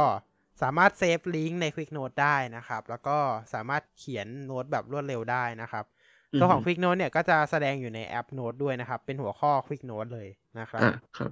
ซึ่งเราก็ใช้บ่อยเหมือนกันนะ เวลาแบบรีบๆจดอะไรอะ่ะ ก็จดเข้าไปใน Quick Note อืมเพราะบางทีเรา นั่นแหละ อืมรู้รู้กันอยู่นะครับ ประมาณนี้จะว่าไปดูไม่เยอะแต่ว่าส่วนใหญ่เป็นฟีเจอร์เล็กๆกันนะ ส่วนใหญ่เป็นก็คือเล็กเล็กน้อยๆประกอบกัน ใช่เล็กๆน้อยๆประกอบกัน มันก็เลยดู พูดพูดออกมา มันก็เลยดูเยอะ แต่จริง เย ๆ อะ ก็ ก็ก็ ไม่ งานงานแหละ อืม iPad จะเยอะขึ้นมาหน่อย มี ยืน แอป ดูว่า Library อย่าพูดเลย อ่ะละอ่ะอ่ะฮะ Big Chat เออ Big Chat บน Home Screen อ่า ถู โอก เค iPad เพิ่งมาตอนสิบห้า โอเค ไม่ไม่ไม่คือ อืม คือคือคือรู้แล้วว่าเพิ่งมาตอนสิบห้าแต่ว่า อ่า เงโอเค ก็ มัน ดูว้าวดี มันนับเป็นของใหม่ได้ไหม ก็ก็ก็ก็ก็คือ iOS 14 ไม่ยอมท อืม ำก็เพิ่งมาทำตอนสิบห้า แน่นอนว่าเนื่องจากมีการทำแบบนี้ จัดเลเยอร์ใหม่ครับ ใช่ จัดแล้วใหม่ แล้วถ้าเกิดดูในหน้าจอเล็กๆก็จะสวยไม่สวย อืม อืม แต่ตอนนี้ ไม่สวย ชินละ ตอนนี้ชินละ แต่ แรก ต่ แรกแรกมาไม่ชิน แรกแรกมาแบบ โอ้โห อะไรเนี่ย อะไรเนี่ย เรียงอะไรของนายเนี่ย แต่ถ้าคุณสังเกตได้นะ หน้าหน้าที่ไม่มีวิกเจ็ตกับหน้าที่มีวิกเจ็ตการเรียงไอคอนจะต่างกัน ต่างกันใช่ เพราะว่าให้หน้าหน้าที่ไม่มีวิกเจ็ตจะเรียงแบบเดิม อืม แต่ว่ามันก็ไม่ได้แบบเดิมขนาดนั้นหรอก ใกล้เคียงเดิมแล้วกัน อืม แต่หน้าที่มีวิกเจตเนี่ยก็จะเป็นการเรียงแบบกริดไปเลย อืม เท่ากันทุกด้านนะครับ เพราะว่ามันต้องวางวิกเจต อืม อืม แน่นอนแอป Library ที่พูดไปแล้วอืมที่เพิ่มเข้ามาตั้งแต่ iOS 14 แต่ว่า iPad ไม่เพิ่มให้ เพิ่งเพิ่มเข้ามาในเวอร์ชันนี้ อ่าฮะ ได้ แล้วก็ฟีเจอร์ที่หายไปครับ Pin to Day View อ่า หายไปเพราะว่าก็ เพราะว่า ออ คุณ ออ ลาก ได้แล้ว วิกเจตออกมาได้แล้ว คุณก็ไม่จำเป็นต้องพินอีกแล้ว จริงๆ อยากให้ เหรอ หน้าแรกมันพินทูเดวิวได้เหมือนเดิม นั่นนะสิ เหลือ มันจะดีมาก มันมันมีนาฬิกาด้วยอย่าประเด็น ใช่ อันนี้เราก็ต้องลากวิกเจตนาฬิกาออกมาแทน ซึ่งเป็นนาฬิกาเข็มอีกโอ้ จริง อันนี้เหมือนบ่นเลย เหมือนบ่นไอ้ไอแพดโอเอสสิบห้ามากกว่าเลยวะ ก็ ไม่ไม่ไม่ได้แบบเรามาแบบ มโน เดี๋ยวเดี๋ยวเดี๋ยวเดี๋ยวมโนแป๊บนึง เราเราจะถือว่าสิ่งที่บ่นวันนี้หวังว่าจะได้แก้ใน เวอร์ชันหน้า เวอร์ชันหน้าหรือเปล่า หรือเปล่า หรือเปล่า ถามว่า iPad หมดยัง คือเอ่อทุกอย่างที่พูดมา ก็ อืม คล้ายมีบางส่วนคล้ายๆกับไอไอแบบ iOS 15 อ่าก็คือเราพูดกันมาใน iOS หมดแล้วล่ะ พวก Live Tech เอยอะไรแบบเนี้ย Live Tech Share Pay App Privacy Report แล้วก็จะมีวิกเจ็ตใหญ่ อ่า วิกเจ็ตใหญ่ที่ไม่มีใน iOS ก็จะเป็นอันใหญ่มากเลยก็คือ อ่า X สองคูณสี่ อืม อ่า อันใหญ่สุดละในนี้ ไม่ใช่สองสี่ในแบบเดียวกับ iOS นะคุณรัน อืม เพราะว่าถ้าเกิดปกติ iOS มันมันใหญ่สุดก็สี่คูณสี่ใช่ไหม ใช่ อ่าแต่สี่คูณสี่พอเข้า iPad มันจะกลายเป็นสองคูณสองอ่ะ มันจะหารสอง อืม อ่า เพราะฉะนั้นสองคูณสี่ก็หมายความว่าใช่ครับ มันคือสี่คูณแปด นั่นแหละครับ อืม มันใหญ่เกินหน้าจอ iOS มันทำไม่ได้นะครับ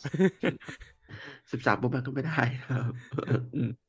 ใช่ เพราะว่า iPad มันมีหน้าจอที่ใหญ่ไง ด้วยความที่มันมีหน้าจอใหญ่ปุ๊บเขาก็สามารถทำวิกเจ็ตให้ใหญ่ขึ้นได้ ฮะ แน่นอนว่ามีการเพิ่มวิกเจ็ตตัวของ App Store แล้วก็ตัวของ Game Center ขึ้นมา ครับ Game Center ก็จริงๆ ไม่ได้บอกว่าคุณมีอาชีพเมนอะไรแบบนี้นะ ก็เป็นการบอกว่าคุณเล่นเกมล่าสุดเท่าไหร่เมื่อไหร่ เล่นอะไรไปล่าสุดบ้าง มันสแตทอืม ไม่เชิงสแตทด้วย แค่บอกว่าเล่นอะไรล่าสุด โอเคกันแย่กว่าสแตท อืมนะครับ รีเซนรีเพย์ คือเซนโอเครองรับ 5G นับเป็นฟีเจอร์ไหมไม่นับ นับไหมเพราะว่าเป็นฟิสิกอลนะ ใช่ อ่า แต่ว่าใช่ครับ iPad OS 15 เป็น iPad OS แรกที่มี iPad 5G ก็ ก็แปลกเหรอ ก็ไม่แปลกไป อืมอืมฮึอ่า แล้วก็เราสามารถอัดคลิปเล่นเกมย้อนหลังได้ 15 นาทีนะครับ 15 วิผู้ผิด 15 วิ อืม อ่า ก็ถ้าเกิดเราเวลาเราเล่นคอนโซลอะเราจะอัดได้ 30 วิใช่ไหม แต่ถ้าคุณใช้ iPad เนี่ย คุณอัดได้ 15 วิ อืมฮึ เดี๋ยวนะ มันดูไม่ค่อย make sense ไปต่อ อีโมจิ 14.0 ต้องพูดไหมไม่ต้องหรอก มันเป็นทั่วไป อืมทั่วไปเนาะ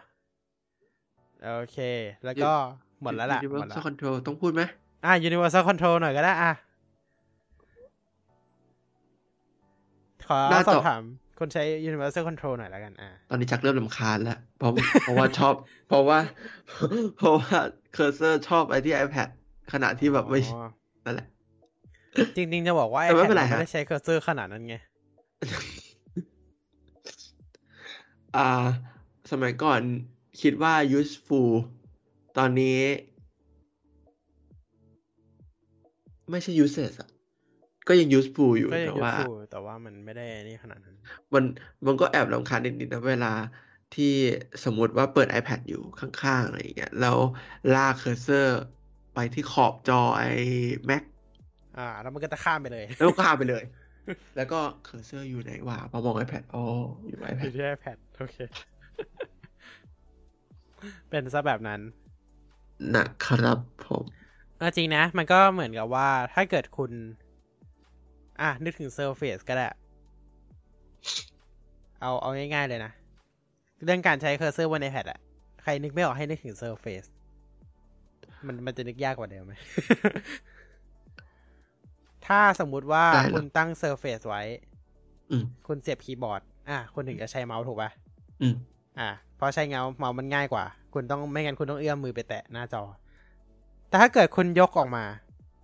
ถ้าเกิดคุณแบบไม่ไม่ได้ต่อคีย์บอร์ดอะแต่ว่าตั้งไว้เฉยๆอะ อืม อ่า ใช้ทัชมันง่ายกว่าไหม อืม ก็ง่ายกว่า ประมาณนั้นแหละ โอเค ประมาณนั้นแหละ โอเค อ่ะ โอเค เดี๋ยวขอพักกันสักครู่หนึ่ง เดี๋ยวช่วงหน้าเรากลับมามาโน iOS 15 iPad OS 15 เอ้ยพู สิ ด บ ผิด หกสิบหก iOS 16 iPad OS 16 Mac OS Mac OS 13 นะครับ เดี๋ยวช่วงหน้ากลับมาครับ กลับเข้าสู่ Tech Recast ช่วงที่ 2 ช่วงที่สอง จริง ๆ มันไม่เคยนับช่วงอ่ะนะ มัน ใช่ ไม่เคยนับช่วง แค่พักกินน้ำเฉยๆนะครับ อุ้ย แค่พักพักเล็กน้อยกันนะครับ อืม พักครึ่งหนึ่งแล้วกันอ่า โอเค ถึงช่วงมโนแล้วฮะ ช่วงมโน เราแบ่งกันนิดนึง ช่วงความจริงกับช่วงมโน อ่า ช่วงความจริงผ่านไปแล้วนะครับ นะครับ ช่วงมโน ตอนนี้ เริ่ม คื ต้น อมโนล้วนๆนะครับ ขอเตือนนะครับ นี่คือความไม่เห็นส่วนตัวของพวกเราสองคนนะครับ และนี่คือการมโนล้วนๆนะครับ อย่า โอ้ใช่ เอา ใช่ เอาไปใช้วิญญาณในการรับชม แล้วก็ อย่าคาดหวังว่าอ่ะสิ่งที่เรามโนไปเนี่ย มันจะเกิดขึ้นจริงใน iOS 16 iPad OS 16 แล้วก็ Mac OS 13 นะครับ ผู้ชมที่มีความหวังสูงควรได้รับการแนะน ำ ไม่ใช่ ก็นั่นแหละครับ อย่า เอาจริง เอาจริงบางอย่างมันคือสิ่งที่หลายคนก็อยากได้เหมือนกันแหละ อืมอืมอื อื ม ม อืม แล้วเราก็อยากได้ อ่าอ่าใช่ ก็คือ จ่ายตรงกัน ใช่ ใจตรงกันนั่นเอง โอเค เรามาเริ่มกันเลยดีกว่าไหมเริ่มกันที่ iOS ก่อน อ่า iOS สิบหก 16 หนัก ครับ อย่างแรกเลย iOS รองรับปากกา เอ้ยไม่ใช่ไม่ใช่ไม่ใช่ไม่ใช่ไม่ใช่ อ่า อันนั้น อันนั้นน่าจะ ไม่มี ลมๆ ไม่มี แรง ๆ ทา ลมลมแรงแรง นะ ๆซึ่งอย่างที่อย่างที่เรารู้กันเนาะว่าฟีเจอร์ใน iOS 16 เกือบทั้งหมดจะต้องรองรับใน iPadOS ด้วย ใช่แล้วนะครับ เพราะฉะนั้นก็พูดควบไปเลยมั้ย ได้ได้ได้ แต่เราจะเน้นที่ ก็ก็คือพูดต่อไปเลย iPhone ก่อนแล้ว อ่า กั จะเน้นไปที่ iPhone ก่อน เจะเน้นไปที่ อืม iPhone ก่อน แต่ว่าอย่างที่บอกว่าหลายอย่างมันก็ควรจะควบกันไปได้ อ่า ครับ อ่ะ อย่างแรกเลยที่อยากให้ได้ มีในใจไหม อืม อย่างแรกเหรอ เรา iOS สิบห้า า อัปเดต หลาย ๆ แอปอยู่นะ เช่นแอป Weather แอป Photos แอปกล้อง ใช่ไหม อ่า แคมรา ใช่ไหมล่ะ Wallet Maps ครับ อ่าแต่ว่ามันยังเหลืออีกแอปหนึ่งอะที่ยังไม่ได้อัปเดต แล้วก็พูดถึงน้อยมากเลยจริง มัน ๆ แต่ คือ ไม่รู้แต่ อ่ะ คืออะไรก่อน คือ คือ Help อ่ะแอปเฮล คือแอป Health เนี่ย เอาจริงๆ มันก็ไม่ได้ไม่ดีหรอก แต่ว่ามันมันไม่ได้เห็นพัฒนาการมาตั้งแต่ iOS 13แหละรู้สึกจะว่าจะอย่างนั้น คือถ้ามันถามว่ารีดีไซน์เหรอ ก็ ไม่อาจจะไม่จำเป็นต้องรีดีไซน์ คือคืออาจจะยังไม่จำเป็นใช่อาจจะยังไม่จำเป็นต้องรีดีไซน์แต่ว่าก็คิดว่าอาจจะขอฟีเจอร์ใหม่มาหน่อย อืม ขอลูกเล่นใหม่ๆหน่อย อันนี้ก็น่าจะสอดคล้องกันกับตัว WatchOS 9อะนะที่แบบอยากให้มีลูกเล่นใหม่ ๆ เป็นการวัดการออกกำลังกาย การแท็กเรื่องกิจวัตรประจำวันแบบใหม่อะไรเงี้ย อ่าฮะ แต่ก็คือในใจตอนนี้ยังยังนึกไม่ออกว่า จะเอาอะไร แต่ว่าก็แต่ว่าก็คืออยากอยากเห็นการเปลี่ยนแปลงในส่วนของตรงนี้ เพราะว่ามันถูกทิ้งมาค่อนข้างนาน อืม อืม สิ่งหนึ่งที่ทำพอพูดถึงแอปเฮลแล้วเราก็อยากให้มีเหมือนกันก็คือแอปเฮลบน iPad อ่าเออแอปเปิลเป็น iPad เผื่อจะเล่นโปเกมอนโกบน iPad อย่างเงี้ยนะ ไม่ใช่ไม่ใช่ อ๋อ ไม่ใช่สิ ไม่ได้แบบนั้นแอปเฮลบน iPad อะเราอยากให้จุดประสงค์หลักๆ ก็คือเอาไว้ดูสแตท อ๋อไปดูสแตทที่ซิงก์กับ iPhone ผ่านไอคาวนะ ผ่านอ่า อืม ผ่านผ่าน Apple ได้ดี อืม อืม คื ก็ อก็เข้าใจว่าบางคนอ่ะ เขาเก็บสถิติย้อนหลัง อืม การเก็บสถิติย้อนหลังก็คือแบบบางทีเราจดน้ำหนักใช่ไหมเป็นเดือนอะดูผ่านไอโฟนเราบางทีเราว่าดูผ่าน iPad มันสะดวกกว่าในหลายๆด้าน เราสามารถดูภาพรวมได้กว้างกว่า อ่า แต่แต่มันดูได้ใหญ่กว่าอะไรแบบเนี้ยเหมือน อ่า เวลาที่คุณดูกระดานเทรดคริป โตโอ้เทียบได้แบบอันนี้มาก กระดานเทรดคริปโต ดูเล็กๆ บน iPhone กับ iPad ไม่สัใจ อ่า เราเห็นรายละเอียดบน iPad มากกว่า iPhone ถูกไหมเพราะ iPhone ก็จะเห็นแบบ อืม เล็กๆอะ่ะ เห็นแค่นั้นอะ่ะ อ่า ถ้าเกิดคุณดูบน อืม iPad คุณก็จะเห็นแบบกราฟที่ละเอียดมากยิ่งขึ้น อาจจะเห็นแบบซูมดูรายละเอียดหรือแบบเราจะเห็นแบบช่องช่วงกราฟมันกว้างขึ้นอะไรแบบเนี้ย อืม อ่าเจอจะดีกว่านี้ อือฮึ อ่ะอันนี้พูดถึงแอปเฮลอ่า อ่ะ Apple ก็ประมาณนี้แหละ ก็คืออ่าไม่ฟีเจอร์ใหม่ก็คงเป็นแอปในบนบน iPad แล้วนะ อื อื ม ม ก็ซิงค์ผ่าน Apple ID กันก็ได้ไม่มีปัญหาอะไร ใช่ นะครับ อ่ะ โอเค อ่า เราเน้น ถึง ที่ ตา ไอ คุณ โฟ แล้ น วครับ ก่อน เหมือนกันใช่ไหมมัลติทัสไหม เอ่อ multi- Studio มองติด Split View ใน iPhone อ่า เปิดสองจอใน iPhone อ่า อันนี้เราไม่ค่อยนะ ไม่ค่อย คื ใช่ อ ไหม คือถ้าถามว่าเป็นฟีเจอร์ Exclusive บน 13เอ่อบน Pro Max เป็นบนบนรุ่น Max ได้ไหมก็ ก็คงจะได้แต่ Apple ไม่ค่อย คือเข้าใจว่าด้วยความที่มันจะทำให้จอมันเล็กเกินไป จอแอปมันเล็กเกินไป อืม แต่ว่าเราด้วยความที่เราใช้ Android ใช่ไหมอ่ะพูดตรงๆ เราใช้ Android เรามีสปิเรามีสปิ t วิวมาอยู่แล้ว เปิดสองจอพร้อมกัน ซึ่งใช้บ่อยยอมรับเลยว่าเราใช้บ่อย อือหือ อืมเราเปิดสองจอบ่อย อืม อืม อืม ถ้ามีบน iPhone มันก็คงจะดีไม่น้อย แต่ยังย้ำว่าด้วยขนาดหน้าจอของ Android กับ iPhone มันต่างกัน ลิบลับ ถึงแม้จะเป็นอัน iPhone จอใหญ่อะนะ แต่ก็ ใช่ ต่างกันอยู่ดี คือถ้าจะเป็นไปได้เนี่ย เราว่าต้องโปรถึงโปรแม็กซ์ขึ้นไปถึงจะใช้ได้ คือโปร ถ้า Pro สามโปร ถ้ามั มันก็ไซส์เท่าเท่าๆกับ ถ้าสิบ มันก็ เอ ห้า อ จุด งั้ เจ็ ก็ ด สิบ นิ้วใช่ไหม เออห้าจุดเจ็ดนิ้ว จริง ๆ ก็พอ เอ้ย ได้นะ เออ จริง ๆ ประมาณนั้นก็พอได้ละอ่า ถ้างั้นก็ เออ รุ่นสิบสามธรรมดาก็อาจจะได้ แต่ SE ไม่ควร อย่าหา พูด ท ลำบาก คือพูดลำบากอันเนี้ยว่าสิบเอ็ดอ่าสิบรุ่นโปรธรรมดาจะจะได้ เพราะว่า ก็ก็คือใช้สิบเอ็ดโปรอยู่อะนะ ก็คือรู้ว่าหน้าจอมันก็ใหญ่ ำ เท่าเนี้ยแหละ ซึ่งก็ก็ ยังคิดว่ามันเล็กไปสำหรับสปีดวิวอะนะ อืม ในความเห็นเรา คือสป i t วิวปกติหลักๆ เราจะใช้เป็นแบบ อ่ะ เปิดหนึ่งอย่าง อ่านเป็นเนื้อหาหลัก อีกอันหนึ่งเป็นอันเล็กๆซะมากกว่า เราไม่ได้เปิดครึ่งครึ่ง คือส่วนใหญ่ก็คือไอ้พิกเจอร์พิกเจอร์อ่าอย่างนั้นอ่ะ จะโอเค แต่ว่านั้นเป็นเฉพาะวิดีโอ อันนี้หมาย ๆ ถึง ใช่ แอป อันนี้หมายถึงแอป แอปอย่างอื่น อืม บางทีใช่ เล่นโปเกมอนโกกับพิกมินบลูมพร้อมกัน อืมฮึ อ่ะเราก็เปิดครึ่งครึ่ง อืม ๆแต่มันเล่นยากอยู่นะ เพราะว่าด้วยความที่ UI มันไม่ได้ออกแบบมานะ อืม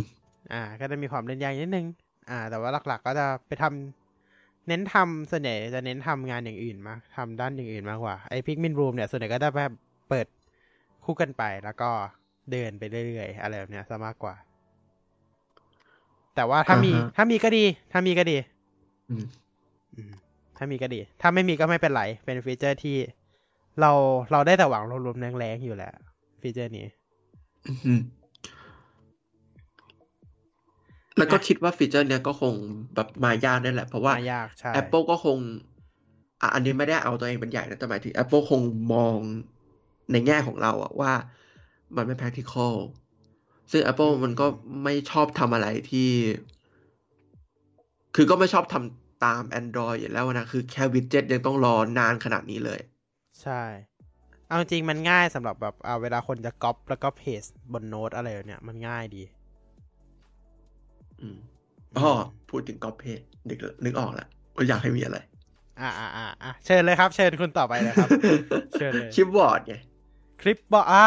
ใช่ใช่มีกันหมดทุก คลิปบอก OS แล้วยกเว้น มี แอป ครั เปิ บ ล มีเกือบทุก OS แล้วยกเว้นของ Apple ใช่ถูกต้องอันเนี้ยอยากให้มีจริง จริง ๆ ใช่ เพราะว่า จะได้เก็บเรคคอร์ดได้ Windows ใช่ ถ้าคุณไม่ได้ไปเปิดคุณอย่าลืมไปเปิด นะครับ มันมันใช้ได้นะ Windows เนี่ยกด Windows V เป็นการเปิดคลิปบอร์ดอ่า Android มีปุ่มกดคลิปบอร์ดเลย แต่ในแอป iOS เนี่ย iOS iPadOS macOS ยังไม่มีเลย ไม่ไม่มีเลยสัก OS หนึ่ง ใช่ ก็อันนี้ ถ้ามีจะดีมาก อืม แต่ คืออย่าง ก็ บางทีเราก๊อปหลาย ๆ อย่างพร้อมกันใช่ไหม แล้ว เอา คือต้องกลับไปก๊อปใหม่ ใช่ เราต้องกลับไปก๊อปใหม่ สมมุติเรา เราต้องการก๊อปหนึ่งกับสองมาคู่กัน แต่ว่าเราต้องการวางสองหนึ่ง อืม อ่า เราต้องการวางหนึ่ง เราก๊อปหนึ่งกับสองจากเอกสารหนึ่งมา แต่เราต้องการสลับไปวางสองหนึ่งบนเอกสารอีกอันหนึ่ง เราต้องเปิดแบบเนี้ย สลับไปสลับมาเพื่อก๊อปเพจ อืม อืม หรือไม่เราก็ต้องใช้สปิดวิวบน iPad เพื่อก๊อปเพจแบบเนี้ย อืม อืม ใช่ไหมแทนที่เราจะก๊อปหนึ่งสองไปเลย แล้วก็ไปเปิดคลิปบอร์ดวางหนึ่งสองหนึ่งอะไรแบบเนี้ย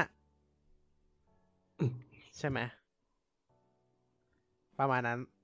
แบบใช่ประมาณนั้น ใช่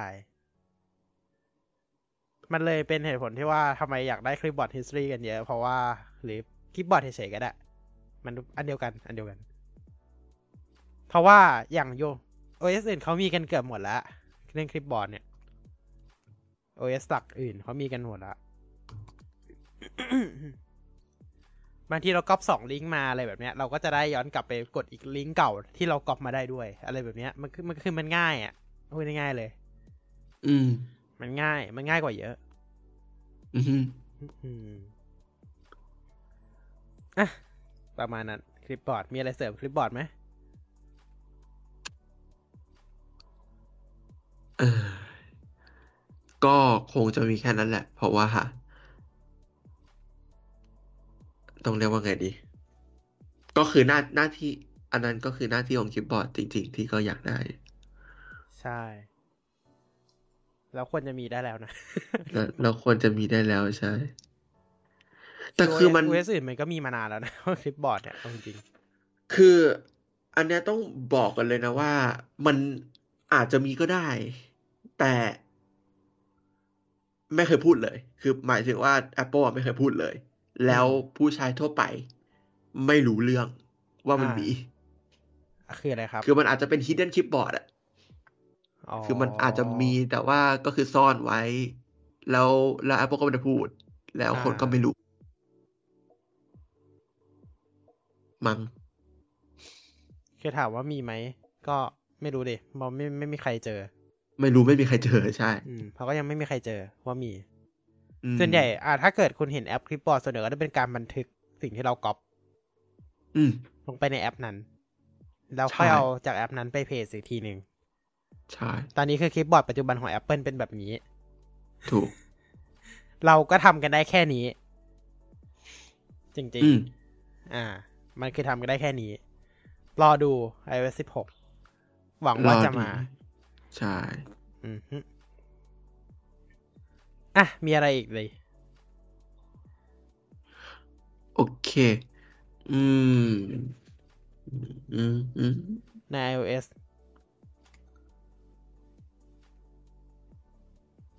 เอาไว้ on display อ่า โอ อันนี้แป๊บหนึ่งนะ อ่ะ ถามหน่อยคิดยังไงกับ a w a y on display คือหน้าจอไม่ใช่ LTPO ก็ไม่อยากจะให้มันมีอะนะ ไม่เราก็ฟิกเป็นแบบหน้าจอ OLED ไปเลย เฉพาะจอ OLED ให้ขึ้น ถ้าไม่มี OLED ก็ไม่ต้องขึ้นเหมือนเดิม คือ คือถ้าคือถ้าไม่มี OLED ก็ไม่อ่าใช่ อันนี้รู้ แต่ว่าหมายถึงว่าจอ OLED อ่ะ มันควรจะให้เป็น LTPO หรือเปล่า อืม ถึงจะมี แต่คือ Android อ่ะอันนี้เข้าใจว่าหลายๆ หลาย ๆ หลาย ๆ แบรนด์ไม่ได้ใช้ LTPO แต่ก็ใส่ Always On มา ใช่ ใช่ เธอ แต่ว่า อืม แล้วก็อย่างหนึ่งก็คือเรื่องแบตเตอรี่ consumption ของ iPhone เป็นที่น่าไม่พอใจ โอเค โอเค กับหลาย ๆ คนอยู่แล้ว คือเข้าใจ เอ่อ ว่าบางคนต้องการแค่ดูเวลา เขาก็คงไม่ได้อยากยกขึ้นมาเปิดหน้าจอทั้งหน้าจอ อ่า แต่ว่า อืม iPhone มี Race to Wake ซึ่งมันก็ใช้ได้ดีเอ่ออืมแต่ก็ไม่รู้อีกเหมือนกันอะ คือถามว่า always on มันมีประโยชน์อะไรมากไหม อย่างแรกเลยก็คือทำให้เราดูเวลาแล้วก็สแตทอะไรเล็กๆ น้อยๆอ่ะได้เร็ว ใช่ อืม โดยที่บางทีเราแค่แตะครั้งหนึ่งหรืออะไรแบบเนี้ยมันก็ขึ้น เอา ดี ไว้ ที่ สอ สุด น ก็ มา อืม อืม ดีที่สุดก็คงจะเป็นแบบเวลาชาร์จ ใช่ เวลาชาร์จก็จะขึ้น เว มา ลาตั้งชาร์จ อ่ะบอก ก็ บอก เหลือ เปอร์เซ็นต์หรืออะไรแบบ บ เนี้ย ตาได้ว่าแบบแบตเตอรี่เหลือกี่เปอร์เซ็นต์ ใช่ เวลาเท่าไหร่แล้วอะไรอย่างเงี้ย ใช่ส่วนใหญ่เอาไว้ดูเวลามากกว่า เวลาดูดูเวลาดูสแตทดูแบตเตอรี่อะไรแบบเนี้ย หลักๆก็จะ ใช่ ดูประมาณนั้น ใช่ อันนี้คือประโยชน์ของ always on display ซึ่ง ใช่ เราก็คงจะไม่ได้เอามานั่งอ่านคอนเทนต์อยู่ แล้ว อืม นะนะแบบให้ขึ้นแบบตารางปฏิทินทั้งเดือนก็คงไม่ใช่ อืมฮึ อ่า มากสุดก็คืออีสัปดาห์หน้า อีเวนต์หน้ามีอะไร มากสุดคือแค่นั้น อ่า อืม อันนี้คือ ways on display หลักๆ คือเอาไว้ดูเวลาซะเยอะ อืมฮึอืม แต่ว่าก็ถามว่าถ้ามี ถ้า ถ้ามีจะดีไหม ก็คงต้องตอบว่าดี ถ้ามีก็ดี อืม ใช่ แต่ถ้าไม่มีก็ อันนั้นก็ยังพอเข้าใจได้ว่าทำไมมันไม่มี อืม อืม เพราะขนาด เพราะขนาด always on ใน Apple Watch ยังต้องรอให้เป็น Apple Watch Series Series 5 ก่อนเลย ที่มันใช้ LTPO มันถึงจะใส่ให้ อ่า มันคือเรื่องของแบตเตอการจัดการแบตเตอรี่ด้วยแหละในตัว ใช่ แล้วก็คือเรื่องการจัดการแบตเตอรี่บน iPhone เนี่ย คือแบตเตอรี่มันก้อนก็กระเปียกเดียวนะอืม ใช่ ก้อนละ แบต พัน เตรี่ สองพันมิลลิแอมอะ มันน้อยกว่า Android เยอะมาก อืม ใช่ ก็อาจจะทำให้การทำ OS on display นั้นยากกว่า Android อืมจริงๆที่ Android เขาเท่าออกมาเฉพาะจอ O- ที่เอาเอา OLED ออกมาเป็น always on display เพราะว่าอย่างน้อ เปรี ย ยบเท่า ก็ ไหร่ คือจอมันสีดำใช่ไหมแล้วมันก็แค่แสดงผลอยู่แค่นั้นแหละ ถึงแม้ จอ refresh มัน rate จะ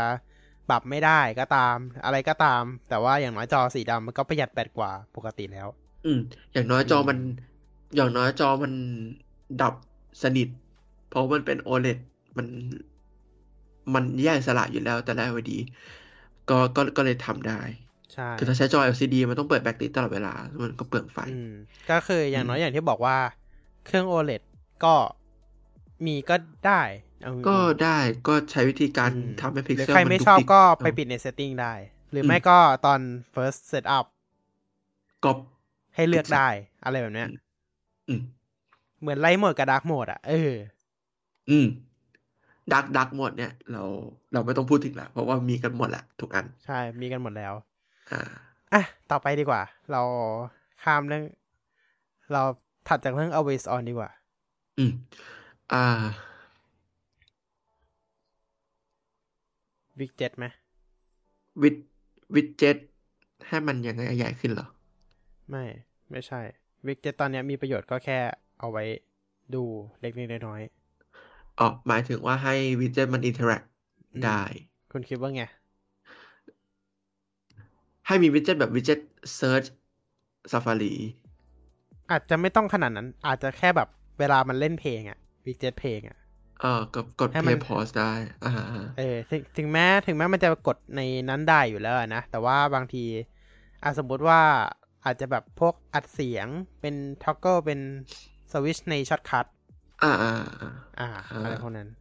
โอเค อันนี้ก็น่าสนใจดีเหมือนกัน เพราะว่า Interact เวลาสมมติอ่าอินเทอร์แอคได้ สมมุติว่าเวลาคุณกดช็อตคัทเข้าไปตอนเนี้ยอ่าวิกเจ็ตของช็อตคัทอะนะ คุณก็จะต้องเข้าเด้งเข้าแอปไปอยู่ดี มันก็ไม่รันให้ อืมมันก็ไม่รันให้ มันก็ อืม เป็นแค่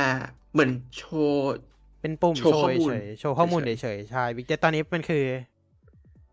กล่องโชว์ข้อมูลพูดได้ง่ายเลย อืม อืม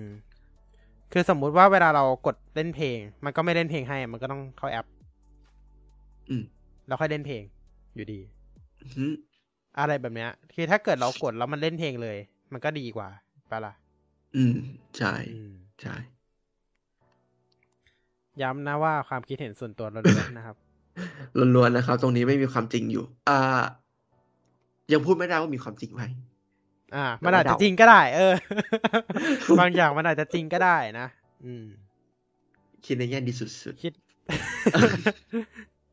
คิดในแง่ดีสุด ๆ อ่าฮะ อืม ๆอ่า ต่อไปที่อยากให้เปลี่ยนเอาจริงๆถ้าถามว่าอยากให้มันเปลี่ยนดีไซน์ให้มันเหมือนแม็กมันว่าอย่าเลย เอ่อค เรื่อรับ งอะไรไอคอนน่ะเหรอ เออ ไม่เป็นไรครับ ไอคอนคือตอนเนี้ยถ้าพูดถึงเรื่องคัสตอมไอคอนน่ะ มันทำได้อยู่แล้ว มันทำได้ผ่านแอปช็อตคัทอะเนาะที่เรารู้กันดีว่ามันมันสามารถเอ่อบิดทำคัสตอมไอคอนได้ อือ อ่า ฮึ แล้วก็นอกจากเนี้ยตัวแอปอะถ้าเกิดแอปบางแอปสามารถคัสตอมไอคอนได้เช่นกัน ตอนนี้นะ อืม บางแอปมีใช่ อืมบางแอปมีมีให้เลือก แบบไอคอนให้เลือก ให้เราไปกดเลือกได้ ซึ่งมันดีกว่า Android ตรงไหน ตรงที่ Android คุณต้องเลือกที่ Launcher อ่า อ่า ถ้าเกิด คุ คุณ ณไปตามลอนเชอร์ อ่า ถ้าเกิดคุณจะสมมุติว่า อ่า ถ้าคุณนึกอะไรไม่ออกแอปไอแอม อืม ใกล้ตัวสุดมาก มันจะเปลี่ยนไอคอนทุกอาทิตย์ เพราะว่ามันมีโปรเจกต์ที่เขาเรียกว่า Champ of the Week ใช่ปะเขาจะเปลี่ยนไอคอนเมมเบอร์ทุกอาทิตย์ และทีเนี้ย สิ่งที่เกิดขึ้นก็คือบน iOS อ่ะ มันสามารถเปลี่ยนได้เลย ก็คือมันก็ใช้ฟีเจอร์การเปลี่ยนไอคอนแอปของที่ Apple มีให้ อืม แต่ Android ก็คือมันต้องเหมือนรีเฟซแอปอะไรทำอะไรสักอย่างเกี่ยวกับแอปก่อน แล้วไอคอนมันถึงเปลี่ยน แล้วค่อยกลับเข้าแอปได้เอออันนี้คือข้อแตกต่าง อ๋อฮะ อืมแต่ว่า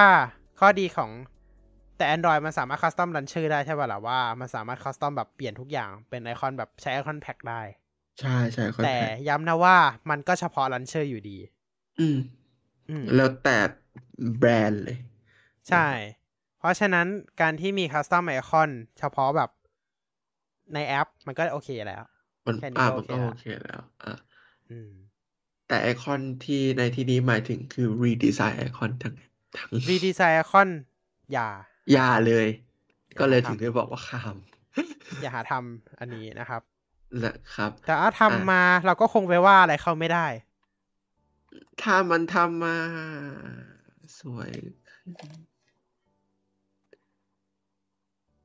อืม อืม เอ อ ถ้าทำมาก็ไปว่าอะไรเขาไม่ได้นะครับ ก็จบ อ๋อ มี อืม มี โอเค มีข่าวลือนิดนึง อ่ะว่ามา เอ่อ ก็คือตัว Big Widget ที่เคยพูดไป ก็ใช่ถูกต้องเขาจะทำเป็น เอ่อ เหมือนเป็น Interactive Widget ชื่อโค้ดเนมของมันคือ InfoCheck อ่า แต่มันจะไม่ใช่เป็นเฉพาะแอปนะ คือมันเหมือนกับว่ามันจะบันเดิลหลายๆแอปมาเข้ามา เหมือนคล้ายๆเป็น คล้ายๆเป็น Control Center อืม ที่อยู่บนหน้าโฮมแล้วเป็นแล้วเป็นวิดเจ็ตอยู่บนหน้าโฮม อ่าเจอละเจอละอันนี้ด้วย อ่าเจอแล้วเนอะอินโฟแชก ใช่ อืม นั่นแหละ นะฮะ อ่า ไม่ต่างจากเดิม นะฮะ คือมันก็ทำให้มันเป็นอินเทอร์แอคมากขึ้นแต่ว่ามันคืออืม ก็ก็คือเหมือนกับเอา ก็เอา เอาเอาเอาแต่ละ เอาแต่ละอันมา มา เรียง มารวม ต่ รวม อ กั ๆ น กัน เออ เสร็จแล้วก็เหมือนกับว่าเอาปุ่มจาก Control Center ลากมาอยู่บนวิดเจ็ต อืม ปกติแล้วเนี่ย ไอตัวเราแบบสแต็กได้แค่ซ้อนกันใช่ไหมอันนี้ก็เหมือนกับการเอามาเรียง ในหน้าเดียวแค่นั้นเอง อืม เอามาเรียง แล้วก็เพิ่ม อ่าแล้ว ตัว ก็ ที่เป็น เพิ่มปุ่ ปุ่ ม ม เออปุ่มเข้าไปได้ อืม แต่ว่าต้องรอดูนะ มันอาจจะมาอีกแบบหนึ่งก็ได้ เพราะว่านี่ก็คือข่าวหลุด อ่านี่ก็คือหลุดนี่คือนี่คือ ม internal bet อาจจะ เพราะว่า อาจจะเป็น internal beta เพราะดูจากรูปเนี่ยไม่ใช่ดีไซน์แอป มันก็แบบมันดูแบบแปลกๆอ่ะบางอันอ่ะไม่ เอ รู้ อ ดิ มันมันมันดูแปลกๆ หรือว่ามันอาจจะใช่แต่ว่าคือมันเป็น internal beta ไง ซึ่งยังไม่ลงตัวสุดๆอ่ะ ใช่ใช่นั่นแหละครับ รอ เหมือน ดู เหมือน Windows 10 technical preview อะไรประมาณนั้นอะ เออ Windows Insider Windows Technical Preview Windows Insider Preview สมัยนั้น อืม โอเค อ่าไม่ไหนมะอืม เราว่า แค่นี้ อืมมีอาจจะมีก็ได้นะ แต่ยังนึกไม่ออก ใช่แต่ยังนึกไม่ออก ใช่ คิดว่าน่าจะมีอีก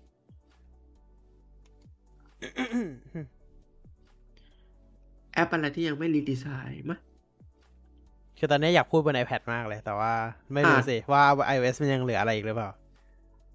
แล้วว่า ยังเหลืออะไรที่ต้องการอีกหรือเปล่า แบบนิด นีดอ่า กรุณาตัด Apple Pay ในไทยออกนะครับ อันอันอันนั้นไม่ใช่ฟีเจอร์ครับ อันนั้นคือมันมีตั้งนานแล้ว อ๋อ แค่แล้วแต่ครับว่าท่านท่านท่านท่านท่าน ท่านท่าน ท่านท่านธนาคาร ท่านท่าน รายการนั้นท่านจะ จะ อันนี้แค่ไหน จะสนใจมากแค่ไหน อ่านี่ก็เรื่องอื่น อ่า ธนาคารท่านท่าน อืม iOS เอาแค่นี้ไปก่อนก็ได้ เอา iPad OS ก็ได้ เพราะว่า อ่า อันนี้น่าจะ ใช่ เยอะกว่ามั้ง เยอะกว่า อันนี้อาจจะเยอะกว่า เพราะว่าสำหรับ iOS ก็ ก็คือยังไม่ได้เห็นความต้องการของของอย่างอื่นมากนะที่นอกเหนือจาก อืม คีย์บอร์ดนะ ที่ให้ความหวังไว้สูงมาก อ่า นะครับ ซึ่งมันก็เป็นสิ่งหนึ่งที่ iPad ก็ควรมี Mac ก็ อ่ะ ควรมี อ่ะทุกอุปกรณ์ ทุกอุปกรณ์ควรมี อ่า ต่อไปเลยดีกว่า ต่อไป มี iPad OS เอ้ยเอาจริงๆขออีกเรื่องหนึ่ง เนี่ย นึกขึ้นมาได้ อยากให้คือเข้าใจว่าแอป Music เนี่ย มันมี Apple Music อยู่แล้วใช่ไหม ใช่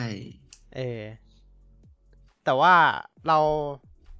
เป็นเป็นไปได้ไหมที่เอ้ยจริงๆมันเคยมีป่ะเมื่อก่อนไอไอคาวมิวสิกอะไรสักอย่างอะจำไม่ได้เลย ที่มันซิงค์เพลงผ่านไอ เอ่อ คาวอะจำไม่ได้ละไอคาวมิวสิกไลบรารีเออ อ่า เป็นอ่า มันมีอยู่มันยังเป็นมันยังมีอยู่แต่ว่ามันต้องสมัคร Apple Music ปะอาจจะไม่ผิด อ่าฮะ อ่าใช่ใช่ใช่ใช่ ใช่ จริง ๆ มัน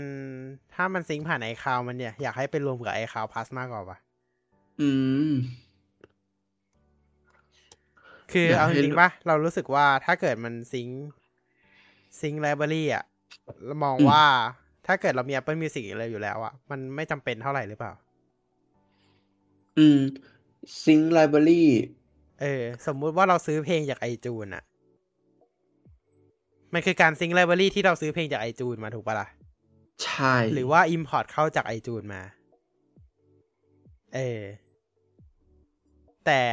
แต่ถามว่าถ้าเกิดคุณมี Apple Music อยู่แล้วอะคุณจะซิงค์ไหมอะ อืมนึกกันนะ ถ้า อันนี้เก็ตปะ ไม่ คือ คือกำลังสงสัยอยู่ว่ามันเดี๋ยวนะ ปกติเวลาเราอ๋อโอเค อ่าอันนี้หมายถึงในกรณีที่โหลด โหลดเพลงมาจาก โหลดเพลง iTunes จาก ใช่ iTunes ไหม มา ใช่ ไม่ใช่ อืม ไม่ไม่ได้ไม่ใช่เพลงใน Apple Music นะ เป็นเพลงที่ อืม โหลดมาจาก อืม iTunes แต่ว่า อือฮึ คุณนั้นต้องมี subscription Apple Music ในการซิงค์เพลงข้ามอุปกรณ์ อ๋อ อื อืม อ่า ถ้าอันนั้นก็ไม่ค่อย make sense แล้วนะ แต่ว่ามันก็จะมี อืม อันหนึ่งที่ก็คือออกมาก็คือ เหมือนกับว่าเรา เราสร้างเป็น playlist ที่มีแต่เพลงใน Apple Music แล้วก็เหมือนกับแชร์ อ่าอันนั้นอันนั้นไม่ใช่ไง อันนั้นไม่ใช่ แชร์ เพ ข้าม ราะว่า เครื่องได้ อันนั้นมันไม่ใช่ อันนั้นไม่ใช่ อันนั้นไม่ของ Apple Music อยู่แล้ว อันนี้ไม่เกี่ยว แต่ว่าอันเนี้ยกำลังสงสัยว่าทำซิง k ์ไลบรารีเนี่ยทำออกมาเพื่อ Apple Music แต่ว่าคุณซิงค์เพลงที่ดาวน์โหลด จาก iTunes ข้ามอุปกรณ์ คือเหมือนซิงค์เพลงที่เราซื้อจาก iTunes มา ข้ามอุปข้ามระหว่างอุปกรณ์ อ๋อไม่นี่ หืม มันดาวน์โหลดจาก Apple Music ก็ได้ อืม คืออ๋อแต่หมายถึงว่ามันต้องบังคับให้ให้ให้นี้ใช่ไหมล่ะ อืม แต่แต่คือหมายถึงว่า คือไอตัวซิง k ์ไลบรารีเนี่ย ความจริงอ่ะมันมันเอาเพลงเข้ามาได้สองแบบนะ คือมัน อือื มันจะโหลดจาก Apple Music ก็ได้ อ่า หรือจะโหลดจาก iTunes Store ก็ได้ อืม แล้วซิงค์เขาเข้ามา มันอาจจะเป็นสาเหตุหรือเปล่าที่ทำให้ตัวซิง k ์ไลบรารีถึงรี อ่า ควาย มันบัง Apple คับ Music Apple เพราะ Music ว่า ใช่ไหมมันได้สอง เพราะ อ ว่า ย่าง อืม เพราะว่าเราก็สามารถดาวน์โหลดเพลงลงมาเก็บไว้ในเครื่องแบบออฟไลน์ได้ อืม ถ้ามีไออ่า ถ้ามี Apple Music อ่า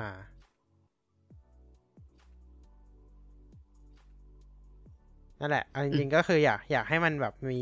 แยกกันอ่ะ อืมพูดได้ง่ายเลย อ่าฮะ ถ้าแยกกันได้ก็ โอเคคือ ก็ก็ดีเหมือนกันนะ คือพูดง่ายๆคือไม่รีควายแต่ก็คืออา ถ้าเกิดซื้อ Apple Music ก็ ประมาณนั้นก็ได้ เออ ถ้าเกิดซื้อ Apple Music ก็คือซิงค์เพลงจาก Apple Music ได้ด้วย อืม แต่ถ้าไม่ซื้อก็ซิงจากไอไอทูนเสียอย่างเดียว อืม แต่มันจะมีอันนี้ปะไอจูนแมทอีกอันหนึ่ง i iTunes Match โอ้โห iTunes อันนี้อ่าโอ้โห อันนี้ผมก็ ผมก็ โอ้โหใช้ทำอะไร เนี่ย ไอจูนไอจูนแมชก็คล้ายๆกันแต่ว่ามันคือการซิงค์ไลบรารีอ่ะ อืม อืม อืม จริงๆ แค่อยากให้ซิงค์ผ่านไอคาวได้ก็จบละเอาจริงๆไม่ เอ มี อ อะไร เออเออฮะอ่ะแค่ แค่นั้นแหละ แค่ใช้ไอคาวก็จบแล้วอะเลย เออ แค่ซิงค์เพลงแบบอ่ะเราเราเก็บเพลงไว้บนไอคาวเลยแบบเนี้ยแล้วมันก็ซิงค์เข้าแอปมิวสิกมาด้วยแค่นั้นเอง ก็ก็กินสตอเรจไอคาวเราอะแค่นั้นเองอะเออ แต่เขาไม่ทำแค่นั้นเอง เพราะอย่าง อืม โฟโต้ยังกินสตอเรจไอคาวเราเลย อืมใช่ อืมทำไมเอ่อทำไมเพลงทำไม่ได้วะ นั่นแหละสิ ทำไมเพลงทำไม่ได้ล่ะ เพลงต้องไปแบบสมัคร subscription แยกอะไรก็เต็มไปหมดเลยไม่รู้เหมือนกัน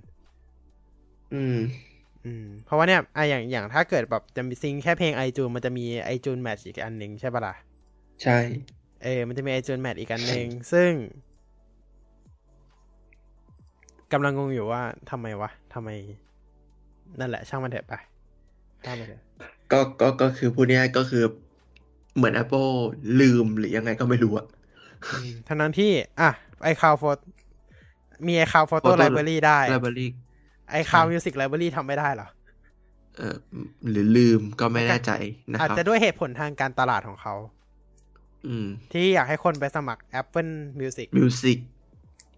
เพราะ นั่นแหละ Apple Music มันก็ Apple ID อยู่แล้ว มันใช้ Apple ID ตัวลิงก์อยู่แล้ว มใช่ใช่ เซฟนู่นนี่นั่นได้ Favorite ถูก นั่นแหละครับ โอเค ไป iPad กันดีกว่ามา iPad iPad จริง ๆ iPad เรื่องเนี้ย มันมีคนถาม ไปแล้วด้วยนะ อืม ถามเขาโดยตรงเลยด้วย ถามคุณเอ่อเครกเฟตูชินีเอ้ยเครกเฟเดริกี ใช่ ถามเขาโด โอย เค ตรง พอ เล พอย เดาได้ละ อืม แอป แล้วแล้วแล้วถามมาประมาณอืม ถามมาหลายรอบแล้ว ถามมา เอาเป็นว่าถ้านับถ้านับครั้งเนี่ยก็คือถามมาตั้งแต่แพทเปิดตัว อืมคำถามทุกคนก็น่าจะทราบดี แอป Calculator กับแอปเวเทอร์ แอปเวเทอร์เมื่อไหร่จะมา โอเค เราไม่ต้องพูดถึงเนาะเพราะว่าทุกคนต้องการ แล้วก็งงว่าทำไม iPad ไม่มีสักที ดีไซน์กันไม่ออกอีกเหรอ นั่นน่ะสิคือคือก็ยังเข้าใจตอนประมาณสมัย iPad iPad อืม หนึ่งอะไร รุ่นแรกเงี้ๆยที่เราก็บอกว่าแบบ เ ไม่ลงตัว ไปทำใหม่ซะ อืม แต่เดี๋ยวนี่มันกี่ปีมาให้หลังแล้ว สิบสองปีผ่านไปก็ยังไม่มีอื เอ ม suspicious คือคือแบบ เอ๊ะกี่มันหลายปีผ่านมาแล้วนะ มันก็ เอ๊ะ ยังแบบ มัน ยังเหมือนเดิมอ่ะ มันดีไซน์ยังไม่ยังไม่เพอร์เฟกอีกเหรอคือ เออ คืองงว่าแบบ เดี๋ยวนะ คืองงแล้วเนี่ยว่าเพอร์เฟกอยู่ตรงไหน มันยังดีไซน์แบบนี่อีกเหรอ คือต้องคือต้อง เออ เพอร์เฟก ขอ ขนาดไหน ใช้ นั่นสิ เวลานานเท่าเนี้ย เพราะว่าเราเห็นแอป Calculator เกลื่อนตลาดถูกปะ ถูก อืม Calculator ใน Android ก็มีให้เห็นในบนแท็บเล็ต Calculator บน Windows ก็มีให้เห็นว่าเป็นยังไง เขาก็พยายามทำออกมาถึงแม้ มันจะไม่ได้ดูดีแต่มันก็ใช้ได้ อืม ในหลาย ๆ ที่มันไม่ได้ดูดี แถม Calculator บน iPad เต็ม App Store เลย ใช่ บาง ห อั รื น อ ก็ดู คือ ดีด้วยกะซ้ จะทำคันแคลคูลเลเตอร์สต็อก ค่าทั้งหมดเลยเหรอ ำคือมันค่า เรา ทั้งหมดไม่ได้อยู่แล้วล่ะ เพราะว่าในอย่างใน iOS ใช่ไหมทำมามันก็ยังค่าไม่ได้เลยทั้งหมดอะ คือนั่นแหละ คือคือไม่อันนี้ประชดอย่าง อ๋อ คือแบบจะให้มันเพอร์เฟกขนาดนั้นเลยเหรอ ก็คงไม่ไหมย อ่ะคืออย่างอย่างเรารู้ว่ามันอ่ะอย่างของ Windows มันก็ไม่ได้เพอร์เฟกตรงที่ว่าถ้าเกิดคุณขยายเต็มหน้าจอ มันก็เจ๋งใช่ไหมมันก็แบบดูไม่สวย อืมอืม เออ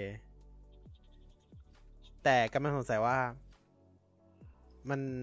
ทีมดีไซน์เขาเขามีที่เขายังดีไซน์เขายังสนใจแอป Calculator กันอยู่หรือเปล่า อืมเขายังสนใจแอปแคลคูลเลเตอร์กับเวเทอร์อยู่หรือเปล่า อืมบน iPad เอาจริงแอป Waiter เราว่าทำง่ายกว่าอีกนะ คือแอปเวเทอร์อ่ะคือ เอาเอาของ i- iPad ไอยเอาของ iPhone นะมา มาขยายเลยก็ได้แลนสเคปก็เหมือนเอาเอลเมนต์ไปจัดใหม่ อืม แล้ว ก็ ด้วย ลง ความ ตัว ที่ อยู่แล้ว ประเด็นคืออะไรรู้ป่ะ ประเด็นคือด้วยความที่ตัวเองก็มียูดีไซน์ไกด์ไลน์แอปเวเทอร์มันทำง่ายกว่าเยอะ ใช่ อืมทำให้มันเป็นแบบ Swift UI เหมือนของอันอื่นดิ โอ้โหแอปเบเทอร์นี่ยิ่งง่ายเข้าไปใหญ่เลย อืม แต่ไม่ ท เพราะว่าไอะอย่างเอาเอาง่ายๆนะ ดีไซน์แอปเวเทอร์เป็น Swift UI แบบของอย่างอื่น มันก็ทำได้นะ ถ้าทำจริง ำ อืม ๆอืม มีไซส์บาร์ มีเมนู มีอะไรแบบเนี้ย มันก็ทำได้อะแต่เขาไม่ได้ทำแค่นั้นเอง อาจจะด้วยปัญหาอะไรบางอย่างของเขาก็ได้ อืมฮึ เราก็ไม่รู้ อืม แต่เขาก็อย่างที่เขาบอกนะว่าเขามีปัญหาแบบอืมไม่ลงตัว อืม ไม่ลงตัวมา มาหลายปี มามาน าน มานานเกันไปหน่อย มานานไปหน่อย อืม ทำให้หลาย ๆ คนก็เริ่มสงสัยว่า ยังทำกันอยู่หรือเปล่า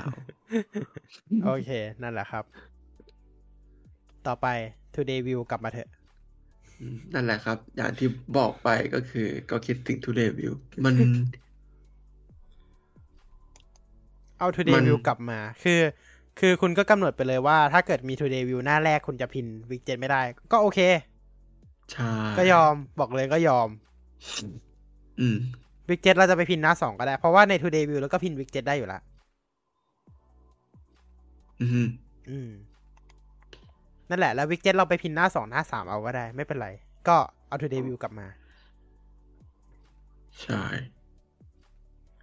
สามฟูลคีย์บอร์ดบนทุกเครื่องมันซะอ๋อแก้คีย์บอร์ด iPad Pro เออ แก้แก้คีย์บอร์ดไอ้เละๆตุ้มเป๊ะนั่นก่อน คือ เป็นมาสองเวอร์ชันแล้ว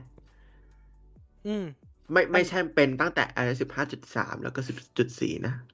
ปล่า เป็นมาตั้งแต่ เป็นตั้งแต่ iOS 14 สิบเออ คือก็งงอะว่ายังแก้ไม่ได้อีกเหรอ ไม่ได้เป็นที่เครื่องเราเครื่องเดียวด้วยนะ คือ เป็นทุ ก็ กเคคืรื่อง เล่นหลายๆเครื่องก็เป็นทุกเครื่อง ไม่แน่ใจเหมือนกันว่าเป็นเฉพาะ iPad ที่ไม่มีปุ่มโฮมหรือเปล่า หรือ iPad ที่มีปุ่มโฮมก็เป็นด้วย iPad ที่มีปุ่มโฮมมันเป็นคีย์บอร์ดแบบเก่าครับ อ๋อ ใช่ จริง อ่า อ่ามั นก็เลยไม่เป็น มันก็แต่แต่แต่ถ้าคีย์บอร์ดแบบ คีย์บอร์ดแบบ นั้น ปุ่ม น่ะ ชิปเล็กๆอ่ะ แบบแบบนั้นอะแบบ อืม แบบใหม่เนี่ยเละเละทุกลาย อืมแต่เอาจริงๆนะ Apple คุณเอาคีย์บอร์ดแบบใหม่มาทุกอุปกรณ์ก็ไม่มีใครว่า อืม อืม จริง จริ ๆ ง ปุ่มชิปใหญ่ๆแบบนั้นอ่ะโอเคด้วย อืม จริง ปุ่มปุ่มใช่ปุ่มเออ อืม ๆถ้าถ้าให้มาจะดีมาก Apple ขอบคุณขอบคุณขอบคุณลวงห ขอบ นะ ขอบคุณลวงหน้า แต่ไม่ให้มาหรอก โอ้ตัดพอ ตัดเพอไม่ให้มาหรอก นั่นแหละเออแก้คีย์บอร์ด iPad Pro ด้วยนะครับ แก้ด้วยนะครับ อ่า ผม ไม่ใช่แค่ iPad Pro ดิ iPad Air 10.10.9 iPad ที่ไม่มีปุ่ม iPad ที่ไม่มีปุ่ม Home ทุก Home เครื่อง ใช่ แต่สงสัยไหมว่า iPad ที่มีปุ่ม Home แล้วก็ใช้ Gesture iPad Pro ได้แล้วก็ใช้ ใช่ Gesture iPad ไม่มีปุ่ม Home ได้ ใช่ แค่มันไม่มีแท็บ ถูกต้องแค่มันไม่มีแท็บถูก อืมทำได้เหมือนกันหมดเลยนะ สลับแอป ปัดซ้ายปัดขวา ทุกอย่างเหมือนกันทุ เหมือนกันหมดเลย ย่าง เหมือนกันทุกอย่างเลย คือแบบ แต่แค่ มีปุ่มโฮม เออแค่มีปุ่มโฮมแล้วก็ไม่มีแท็บ เราวกับว่าเอาไว้ให้ทัช อืม ดีอย่างนั้นแหละ ใช่ แต่คือปุ่มโฮมมันก็ใช้ได้ไง แต่ก็คือปุ่มโฮมก็ใช้ได้ใช่ มัน อืม มันมันก็เป็นปุ่มโฮมอ่ะ ใช่ แต่คุณก็ลากขึ้นปิดแอปได้เหมือนกัน อ่าฮะ อืม คือบอกเลยนะว่า ใครอยากทดสอบ iPad แบบใครอยากทดลองใช้แบบแบบเดียวกับ iPad Pro นะ คุณไม่ต้องไปซื้อ iPad ทำใหญ่ๆหรอก iPad เก่าๆว่าทำได้ ใช่ ถ้ามันอัพ iOS ล่าสุดได้อะ อืม อืม ต่อไปนะ App Library มีปุ่มให้จัดหน่อยก็ได้ว่า เรียงตามตัวอักษรอะไรเหมือน หรือแบบคัสตอมคล้ายๆ Launchpad อะเออ อืม เออถ้าไม่ใครลันช์แพด อืมฮึ จะดีมาก อืม นะครับ อาจจะมีแบบแอปไลบรารีแล้วแบบมีให้ตัวเลือกให้เลือกก็ได้แบบเป็นสวิตเชอร์ข้างบน อ่า ให้เลือกว่าแบบเป็น suggest folder หรือว่าจะให้เป็นแบบ custom ก็คือเป็นแบบ launch pad ธรรมดา อะไรแบบเนี้ย อืม อืม คือแอปไลบรารีของ iPad มันค่อนข้างจืดชืด คือเหมือนกับ iPhone กันไป ใช่ มันคือ import ไม่สม ไอโฟน ความจอใหญ่ ใช่ คือแบบเอาจริงๆนะ เรารู้สึกว่าการจัดหมันผูบางทีก็มั่ว คือมัน คุณ ก็จะไปโทษมันก็คง เออ มันก็โทษไม่ได้หรอก มันก็โทษ ไม่ได้ ต้องโทษ เป็น ที่ ที่ คน developer คน ด้วยที่ เขีย อัพโหลดขึ้น เอ มา ออัพโหลดขึ้นมาใส่ มคุณ คิดยังคุณคิดยังไงกับการที่เอา YouTube Studio ไปอยู่ใน Photo and Video อะ เอา YouTube วิดีอืมทำไมมันคือมันควรจะอยู่ใน productivity อะนะ ใช่ไหมบางอย่างมันแบบแปลกๆนะ เอายังไงดี อืม อืม คือบางอย่างมันแปลกๆจริงๆคือแบบการจัด หมวดหมวดบูบางอย่างมันแปลกๆจริงๆอะนะ เราก็แบบ ให้ให้จัดให้ยูเซอร์จัดเองได้ไหมทำคัสตอมให้ยูเซอร์จัดเองบ้าง คือเออเข้าใจว่ายูเซอร์จัดเองมันก็แบบในนั้นเหมือนกัน แต่ว่าอยากได้แบบ Launchpad อะ Launchpad ใน Mac อะ อืม เออ ขอขอแค่นั้นแหละ ขอแค่ Launchpad ใน Mac นะ อืม อืม มันน่าจะสมกับ iPad มากกว่านะ เราคิดว่านะ ใช่ อืมโอเคแอปไลบรารีไม่ต้องเอาออกนะ ก็แค่อาจจะเป็นปุ่มสวิตเชอร์ให้เราเลือกอะว่าเอาแอปไลบรารีหรือจะเอาแบบลันช์แพด อืม อะไรแบบนั้นอะเออ ก็น่าจะดี แบบอ่ะถ้าเกิดคุณอยากได้โฟลเดอร์แบบแอปไลบรารีก็มีปุ่มอ่ากดเลือกเป็นโฟลเดอร์ หรือแบบให้เลือกเป็นแบบแอปเดียวๆ ก็กดแบบลันช์แพดอ่าแค่นั้นเอง อืม ง่ายๆ มีอะไรอีกไหม อืม อืม เราว่ามีอีกนะ ใช่ เราเราว่ามีอีก เยอะไหมไม่รู้ เฮ้ย ใช้เมาส์ได้ละเดสก์ท็อปโหมดซะหน่อยไหมเอ้ยไม่ใช่ เดสก์ท็อปหมด เหมือน Samsung Dex อะไรย่างเงี้ยนะ เออเหมือน Samsung Dex เดี๋ยวแม่ตกงานไม่เป็นไร เดี๋ยวแม่ง ขอ ตก อ่าน งาน โอเคกลัวแม่ง เออ ตกงาน มีออปชันให้ปิดจุดสามจุดด้านบน อ๋อ เออบางทีอ่ะนะ มันเรื่อง con- เลื่อนไป notification center แล้วมันก็เผลอโดน อ่า มีออปชันให้ปิด สักหน่อยก็ดี Control Center ก็ได้ เพราะชักจะเริ่มรู้สึกว่าก็ไม่ค่อยได้ใช้อะ นะ เอาจริง จริง ตลอด บางที ลาก ก็รู้สึกว่ามันไม่ค่อยได้ใช้เท่าไหร่อ่ะ แบบบางทีเราแบบ เราเราลากอยู่แล้วอะบางทีแบบอืมเราลากอันนี้ปุ๊บลากคือด้วยความที่อืมมันก็ไม่ค่อยได้ใช้เท่าไหร่ขนาดนั้นอะไอจุดสาม อืม จุดด้านบน คือบางทีมันก็ใช้อะนะบางทีได้แบบเออมันก็กดง่ายดีอะนะเวลาที่เราจะเปิดสปิสกรีนวิวหรืออะไรแบบเนี้ย มันก็กดง่ายดี แต่แบบบางทีที่เราจะเปิดอย่างอื่นหรือแบบบางคนอะเลื่อนมือไปโดนหรืออะไรแบบเนี้ยมันก็เปิดสปิดแล้วไง อืม อืมมันก็กลายเป็นเปิดสเปซสกินวิวไปแล้วอะ่ะ ก็ อืม นั่นแหละ มีออปชันให้ปิดก็ดี อืม อืม ใช่ มีออปชันให้ให้ให้ปิดหน่อย เพราะว่า ก็อย่างที่ได้บอกไปแล้วก็คือปัดชอบปัดไปโดน ใช่ชอบปัดไปโดน มาก อืมควรมีออปชันให้ปิดนะครับ คือมันดีแหละ มันดีแต่แบบมีปัด มีออปชันให้ปิดก็ดี อืม อืม หรือไม่ก็ไปหลบมุมหน่อยก็ได้ อืม อืม ไปหลบมุมหน่อยก็ได้หรือไปอยู่ตรง คอนโทรลเซ็นเตอร์ ไปอยู่ตรงคอนโทรลเซ็นเตอร์ก็คงจะลำบากไป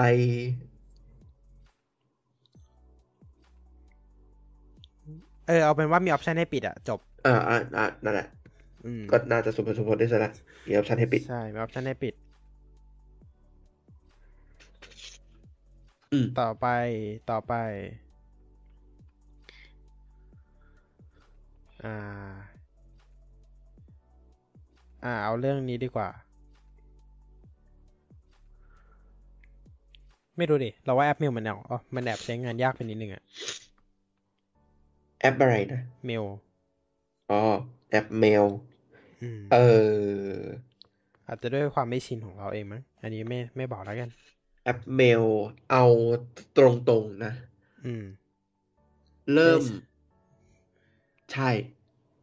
คือเราไม่รู้เรื่องอะไรเลย เพราะว่าเห็นว่ามันไม่ดีตั้งแต่แรก แล้วก็เปลี่ยนไปใช้ Gmail มาตั้งแต่ไหนแต่ไร คือ คือมันใช้งานยากกว่าแอปเมลอื่นๆเยอะเลยอะ มัน รู้สึก ใช่ มัน มัน มันใช้งานยากกว่าแอปเมลอื่นๆ เยอะแยะเลย คือตอนนี้แอปเมลสต็อก Apple คือใช้แค่อย่างเดียว คือรวมเมลทุกอย่างที่มี อืม คือแอปเมลหลายที่อ่ะเขาจะทำการเลือก Account ถูกปะ่ะ ใช่ อ่า แล้วโฟลเดอร์ก็จะเลือกเฉพาะ ก็จะโชว์เฉพาะโฟลเดอร์ของ Account นั้น อืม อ่า แต่ไม่ใช่กับแอปเมลของ Apple ครับ แอปเมลของ Apple คือโชว์ทุกอย่างที่มี โทรทุกอย่างที่ อื มี ม ใช่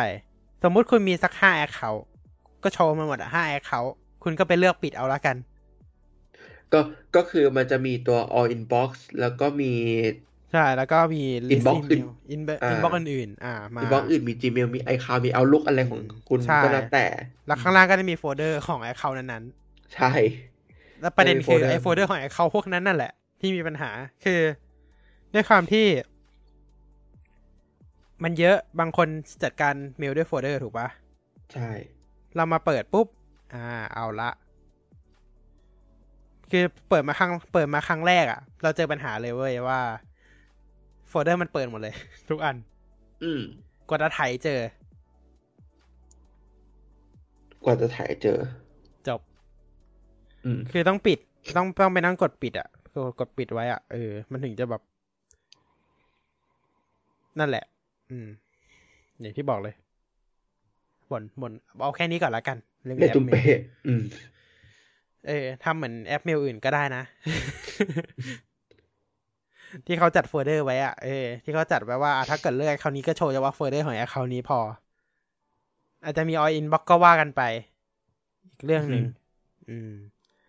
แต่ว่าถ้าเกิดเราเลือกเฉพาะแอคเคานี้ปุ๊บ ก็ให้โชว์เฉพาะแอคโฟลเดอร์ของแอคเคานี้ก็พอแล้วเออไม่ต้องไป อืม โชว์โฟลเดอร์แอคเคาอื่น อืม อืมเพราะเพราะว่าพอใช้เมลเอาลุกใช่ปะ่ะ มันจะมีสวีปใช่ปะ่ะ แล้วเราก็สามารถจัดการเมลให้แบบเข้าแคตตากรีเราได้ เข้าโฟลเดอร์เราได้ อะไรแบบเนี้ย ต่อไปต่อไป ต่อไป ต่อไป ขอบคุณใน iOS 15 มากอ่ะขอบคุณใน iPad iOS 15 มากที่ทำให้เราใช้แอป iPhone แนวนอนได้ อ่า ใช่ อัน แต่ อันนี้คือ เราควรที่ใช้แอปพวกนั้นอะแบบลอยได้ด้วย ใช่ แบบพริบ แบบ อืม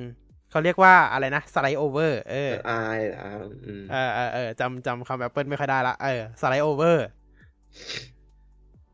ก็เหมือน นั่นแหละ ธรรมดา เออ เพราะว่าสไลด์โอเวอร์มันคืออะไร มันคือ iPhone ปะล่ะ อืมมันก็คือ มันก็คือแอป iPhone อะสายสาย iPhone อะ อืม สมมุติว่าคุณคุณเปิด คุณเปิด อ่า คุณเปิดอะไรดี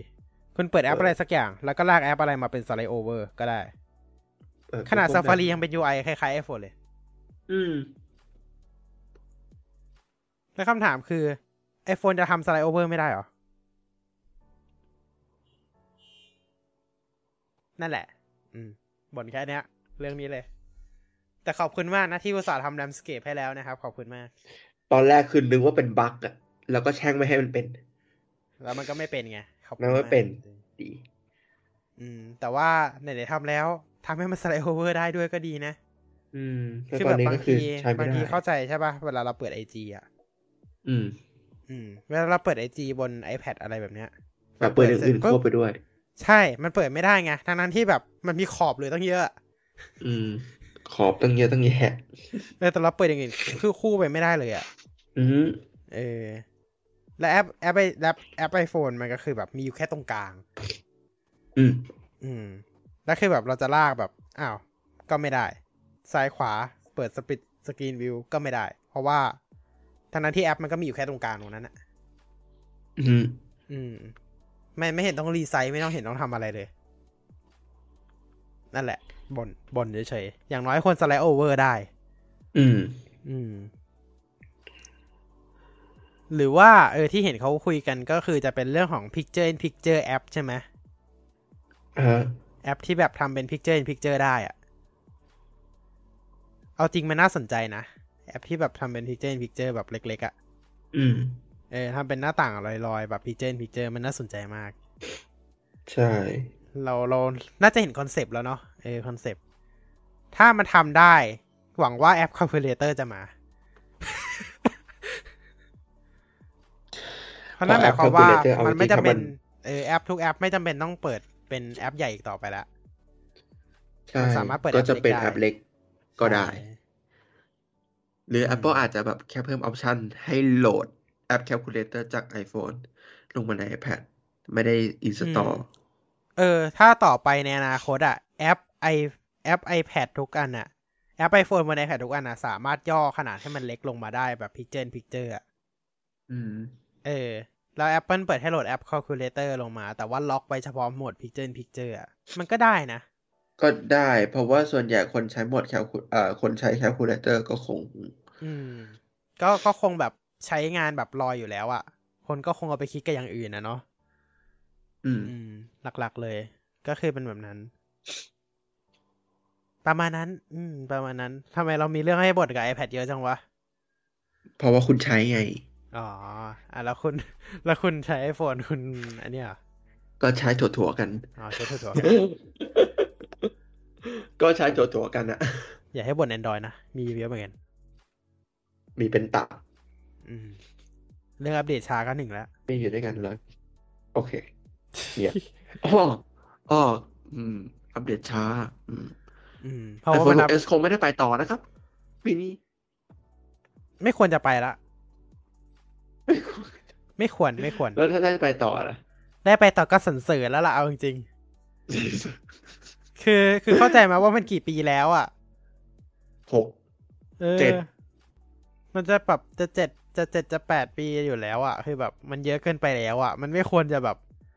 ได้ไปต่อจากนี้แล้วมันอายุเครื่องมันเก่าแล้วอะ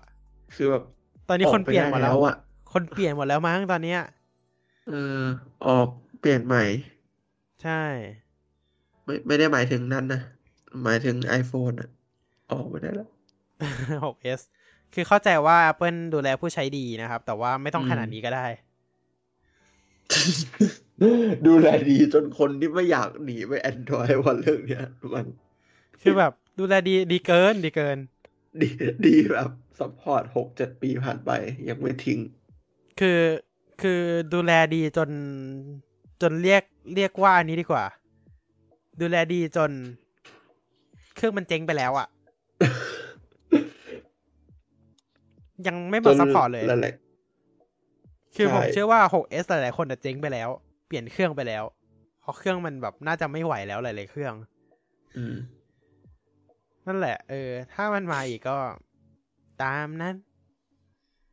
อ้ออีกเรื่องหนึ่งมินิสี่ก็ควรจะไปได้ละ อ๋อ ไม่ต่างกันเลยไอ้เครื่องเนี้ ย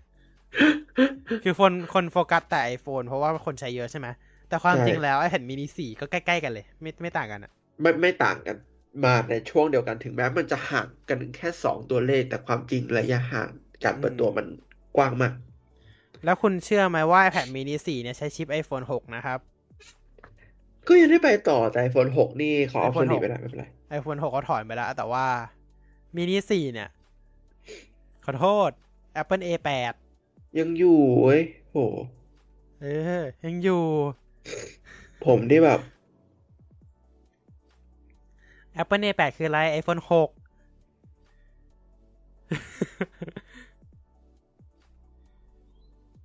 บอก อืม นะ ช็อก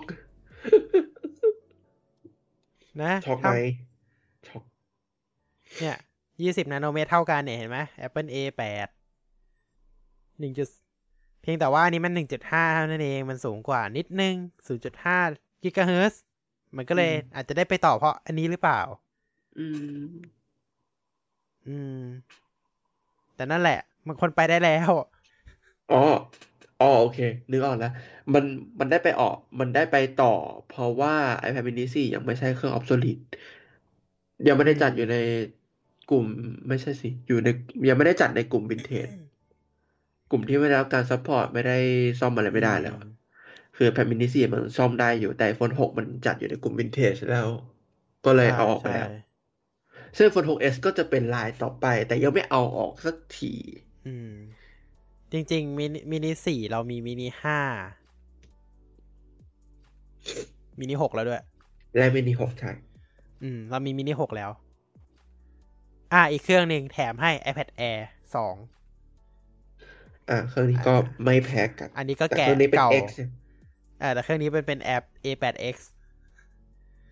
แต่เครื่องนี้ก็เก่าแก่เหมือนกันไม่ ต่างกัน ก็เก่าแก่ ก็ คุณ ก็เก่าแก่ iPad Air ยุคแรก ๆ อ่ะ ยุคที่มันเป็นท็อปเจนอ่ะ อืม อืม ก่อนที่จะออก iPad Pro อ่ะ คุณคิดเอา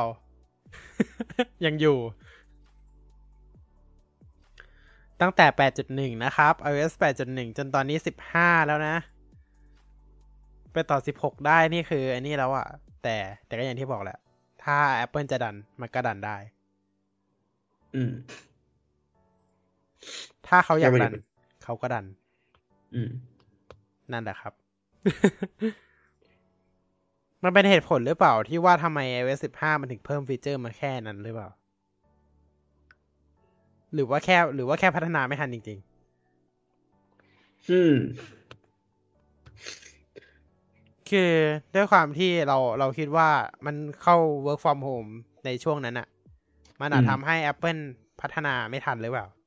อืมฮึ เลยออก iOS 15 มาแค่นั้น อืม macOS มากระจิงหนึ่ง คือแบบ อ่า อะไรนะ เอ่อสองพันยี่สิบนี่ใหญ่โตเลยนะ เออ แล้วสิบ มี สี่เปลี่ยน Dark หมด อ่า มีบิ มี เจ็ต พิกเจนพิกเจอร์มีวิกเจ็ต Picture มีโน้น Picture มี มี นี่เอ นู่น อ นี่นั่น macOS เปลี่ยนจากสิบเป็นสิบเอ็ดบิ๊กเซอร์เปลี่ยน Big Sur ไอคอน เปลี่ยนทุกอย่าง ไอคอนทำนู่นทำนี่เปลี่ยนดีไซ ใหม่ น์ดอมทุกอย่าง อืม แต่พอพามาสิบสี่พอไปสิบห้าปุ๊บ เงียบกริบ เงียบมาก ดูแบบ เงียบ ไม่ต้องอัปเดตก็ได้อะ อืม ถ้าไม่ได้แบบอืมมันมันเรื่อง security นั่นแหละนะที่มาต้องอัปเกรด อืมเดี๋ยวนะทำไมเวลาเป็นยี่สิบสี่จุดยี่ห้า เออไม่รู้ ช่างมัน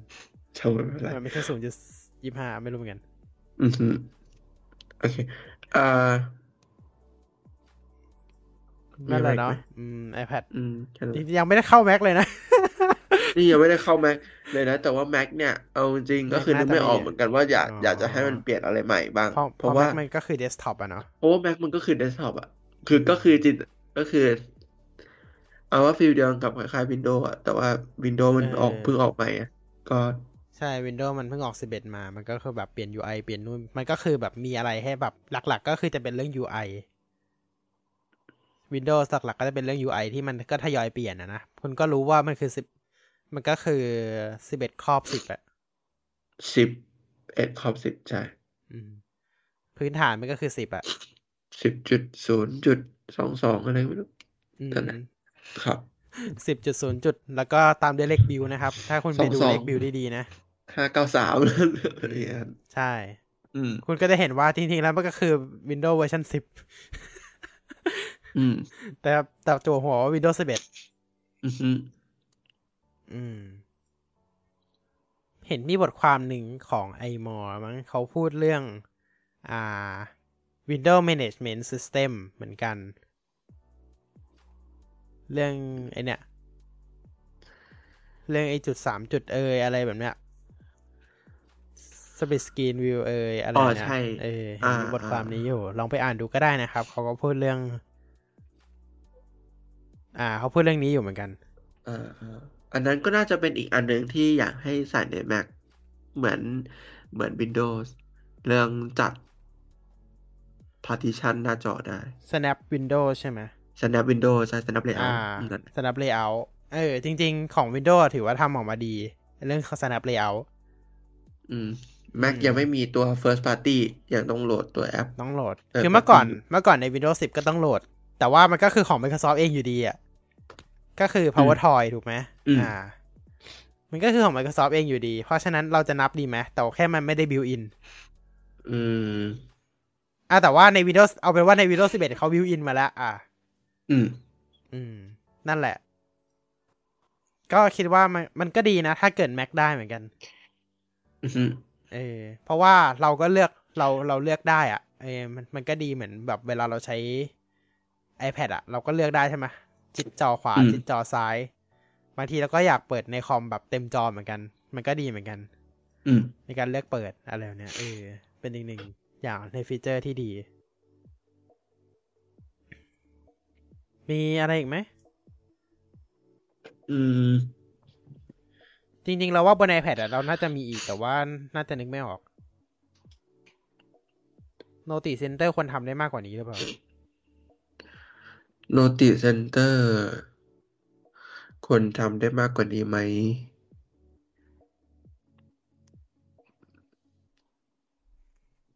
ณ ปัจจุบันก็คือแยกเป็นแอป ไม่ เราคิดว่าโน แล้วก็ ติ เว เซนลาเตอร์อาจจะแบบ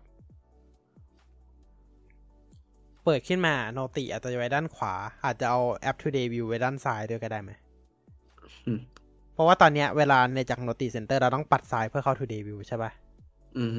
เออ ก็คือพูดง่ายๆคือย้อนกลับไปในอดีต ย้อนกลับใช่ คือบางบางอย่างมันก็ดีอะนะ แต่แบบเรารู้สึกว่าแบบมันก็เปลี่ยนไปแล้วอะ มันก็เปลี่ยนออกไป อืม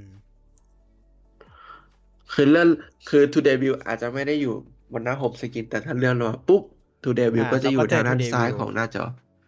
เออ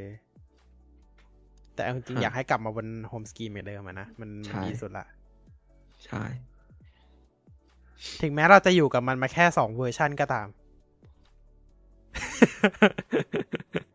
ใช่ไหม Today View ที่เอาไว้พินอะถ้าจะไม่ผิดนะ เราอยู่กับมันมาแค่สองเวอร์ชันเองนี่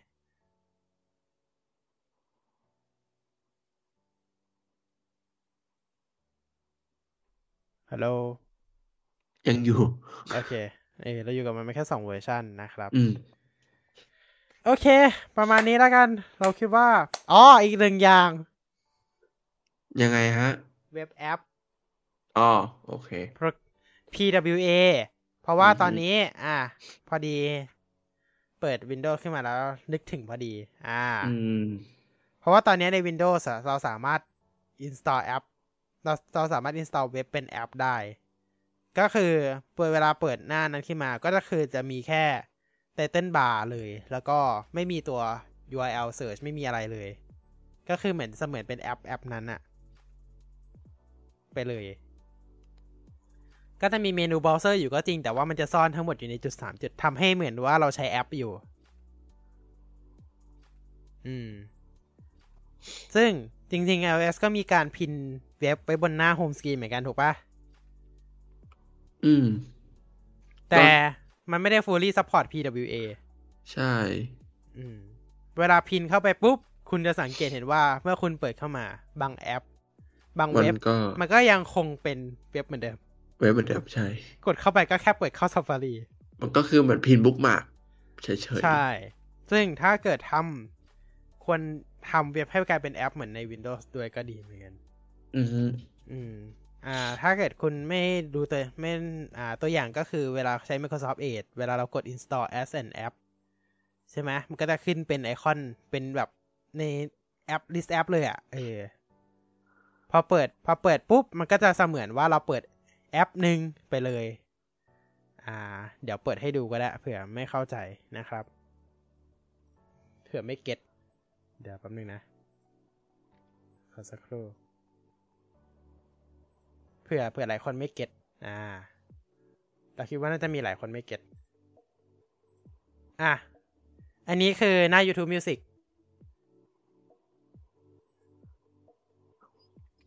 คือตัวแอปมันไม่ได้มี PWA นะ มันไม่ได้รองรับ แต่ว่ามันคือการทำแอปให้เหมือน PWA เอยทำเว็บให้เหมือนแอป คุณจะสังเกตเห็นว่า เนี่ย เห็นปะด้านขวาตรงนี้มันยังคงเป็นเบราว์เซอร์เอาไลฟ์แชท โดนไลฟ์แชทบัง อ่ะเอาเป็นว่าคุณก็จะเห็นพวกแอป Info ตรงเนี้ย ทุกอย่างก็จะคือเป็นเบราว์เซอร์มี extension มีอะไรแบบทุกอย่างเห็นปะ Open in Microsoft Edge เอยอ่ะตรงนี้ก็ยังคงเป็นเบราว์เซอร์อยู่ เรารู้ว่าเนี่ยคือเบราว์เซอร์ แต่ว่าด้วย UI interface อ่ะ มันไม่มีตัว address bar มามันไม่มีตัว address bar ไม่มีตัวแท็บมา มันทำให้เรารู้ว่า เนี่ย มันเหมือนการใช้งานแอปพลิเคชันเลย อืม อืม มันคือสิ่งที่อยากให้ Apple มี อือฮึ อ่า ทั้ง iPhone iPad แล้วก็ macOS ด้วย อ่า อ่า แล้วก็อย่างที่ Microsoft ทำก็ตอนนี้ก็คือการเอา PW App เนี่ย อัพขึ้น App ตัวของ Microsoft Store ใช่ไหมให้โหลดได้ ซึ่ง อืม มันมีข้อดีตรงที่ว่า มันไม่ได้เกะกะพื้นที่ของไอ้นี่ของ อืม อ่าเขาเรียกว่าของตัว storage เครื่อง และแถมผู้พัฒนาก็คือทำแค่เว็บอย่างเดียวก็ได้ อ่า อย่างเช่น Facebook บน iPad ที่มันห่วยๆเราก็จะได้ไปใช้บนเว็บแทน พูดตรงไปไหม อ่า อะไรแบบนั้นอ่ะ เออ อยากให้มันทำได้นะ คาดหวัง แต่ก็ไม่เคยได้ อืม อืมอ๋อโอเค โอเค น่าจะหมดจริงๆละ อันสุดท้ายคือ PWA นะครับ ขอ อ่าฮะ Apple อ่า เว็บแอปขอนะครับ อ่า ลงได้ ครับ แบบเมื่อกี้ดี บอกเลย ดี อืม ดี อืม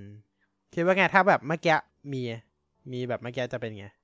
อู้ถ้ามีแบบวากินนี้ก็คงจะดีเลย แบบเหมือนกับว่าก็ ก็คือแอปไหนที่ อ่า ต้องเรียกว่าไงดี แอปไหนที่มันลง App Store ไม่ได้ ก็จะได้ใช้ อืม เป็นแบบแอปให้มันเป็นกิจลักษณะได้ทุกอัน อืม ก็ แล้วก็สมมติว่าแบบไม่อยากจะให้มันหนักเครื่องอะนะ ก็ อืม ทำเป็นอย่างเงี้ย มันก็จะได้เบา ใช่ เพราะบางทีการที่ Safari บน iPad เนี่ย มันสามารถรันเว็บเว็บเดสก์ท็อปได้ใช่ไหม มันทำให้แบบฟีเจอร์บางอย่างมันดีกว่าแอป อืม การที่เราทำหน้าเว็บพวกเนี้ยให้เหมือนแอปอะ่ะ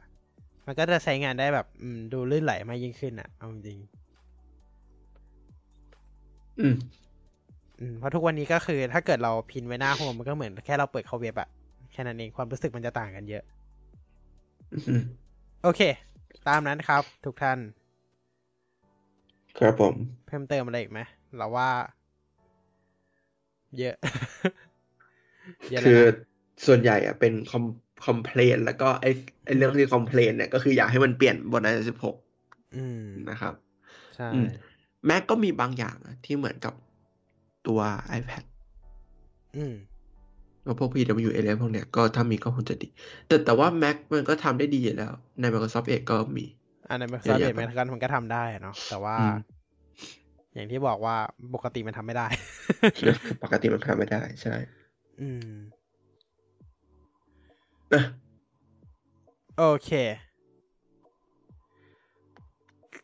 วันนี้ Tech v c a s ของเราก็ขอจบแต่เพียงเท่านี้แล้วกันเนาะ ครับ หลังจากที่เราไลฟ์กันมาเป็นระยะเวลาอย่างยาวนานนะครับ ก็ โอ้ นานมาก นาน อืม สอง ใช่ ชั่วโมงครึ่ง นาน นะครับ สองชั่วโมงครึ่งครับ อ่า ก็เราพูดตั้งแต่เรื่อง Windows ใช่ไหมมาจนถึง WWDC แล้วก็มามาโน iOS 16 iPadOS 16 แล้วก็ macOS 13 macOS นะครับ นิดหน่อย นิด อ่ะ ห ครั นึ่ บ งนะครับก็คิดว่าช่วงใกล้ๆงาน WWDC เราก็คงจะไม่ได้มาทำเรื่องนี้ เพราะว่าช่วงนั้นก็ถ้ามีงานอีเวนต์ติดติดๆกันหลายๆงาน ครับ อืม เราก็คงจะไม่ได้มามาโนเรื่องนี้ เราก็เลยมาโนไปก่อนเลยแล้วกัน อืม ตั้งแต่สัปดาห์นี้นะครับ ส่วนสัปดาห์หน้าไม่มา ครับ น่าจะไม่มา แต่คิดคิดว่าไม่มา อือฮึเจอกัน คิดว่าจะ อีกทีนึง น่าจะยี่สิบสี่เมษายนเลย อ่าฮะ นะครับ ครับ โอเค ก็สำหรับวันที่ 24 เมษายนนะครับ เราจะมาพูดคุยเรื่องอะไร จะมาบ่นอะไร จะมาอ่ะทำอะไรกันละกัน อ่ะ ก็ค่อยรอติดตามชมแล้วกันนะครับ ครับ โอเคสำหรับวันนี้นะครับต้องฝากทุกท่านนะครับ ที่ชื่นชอบไลฟ์สตรีมนะครับ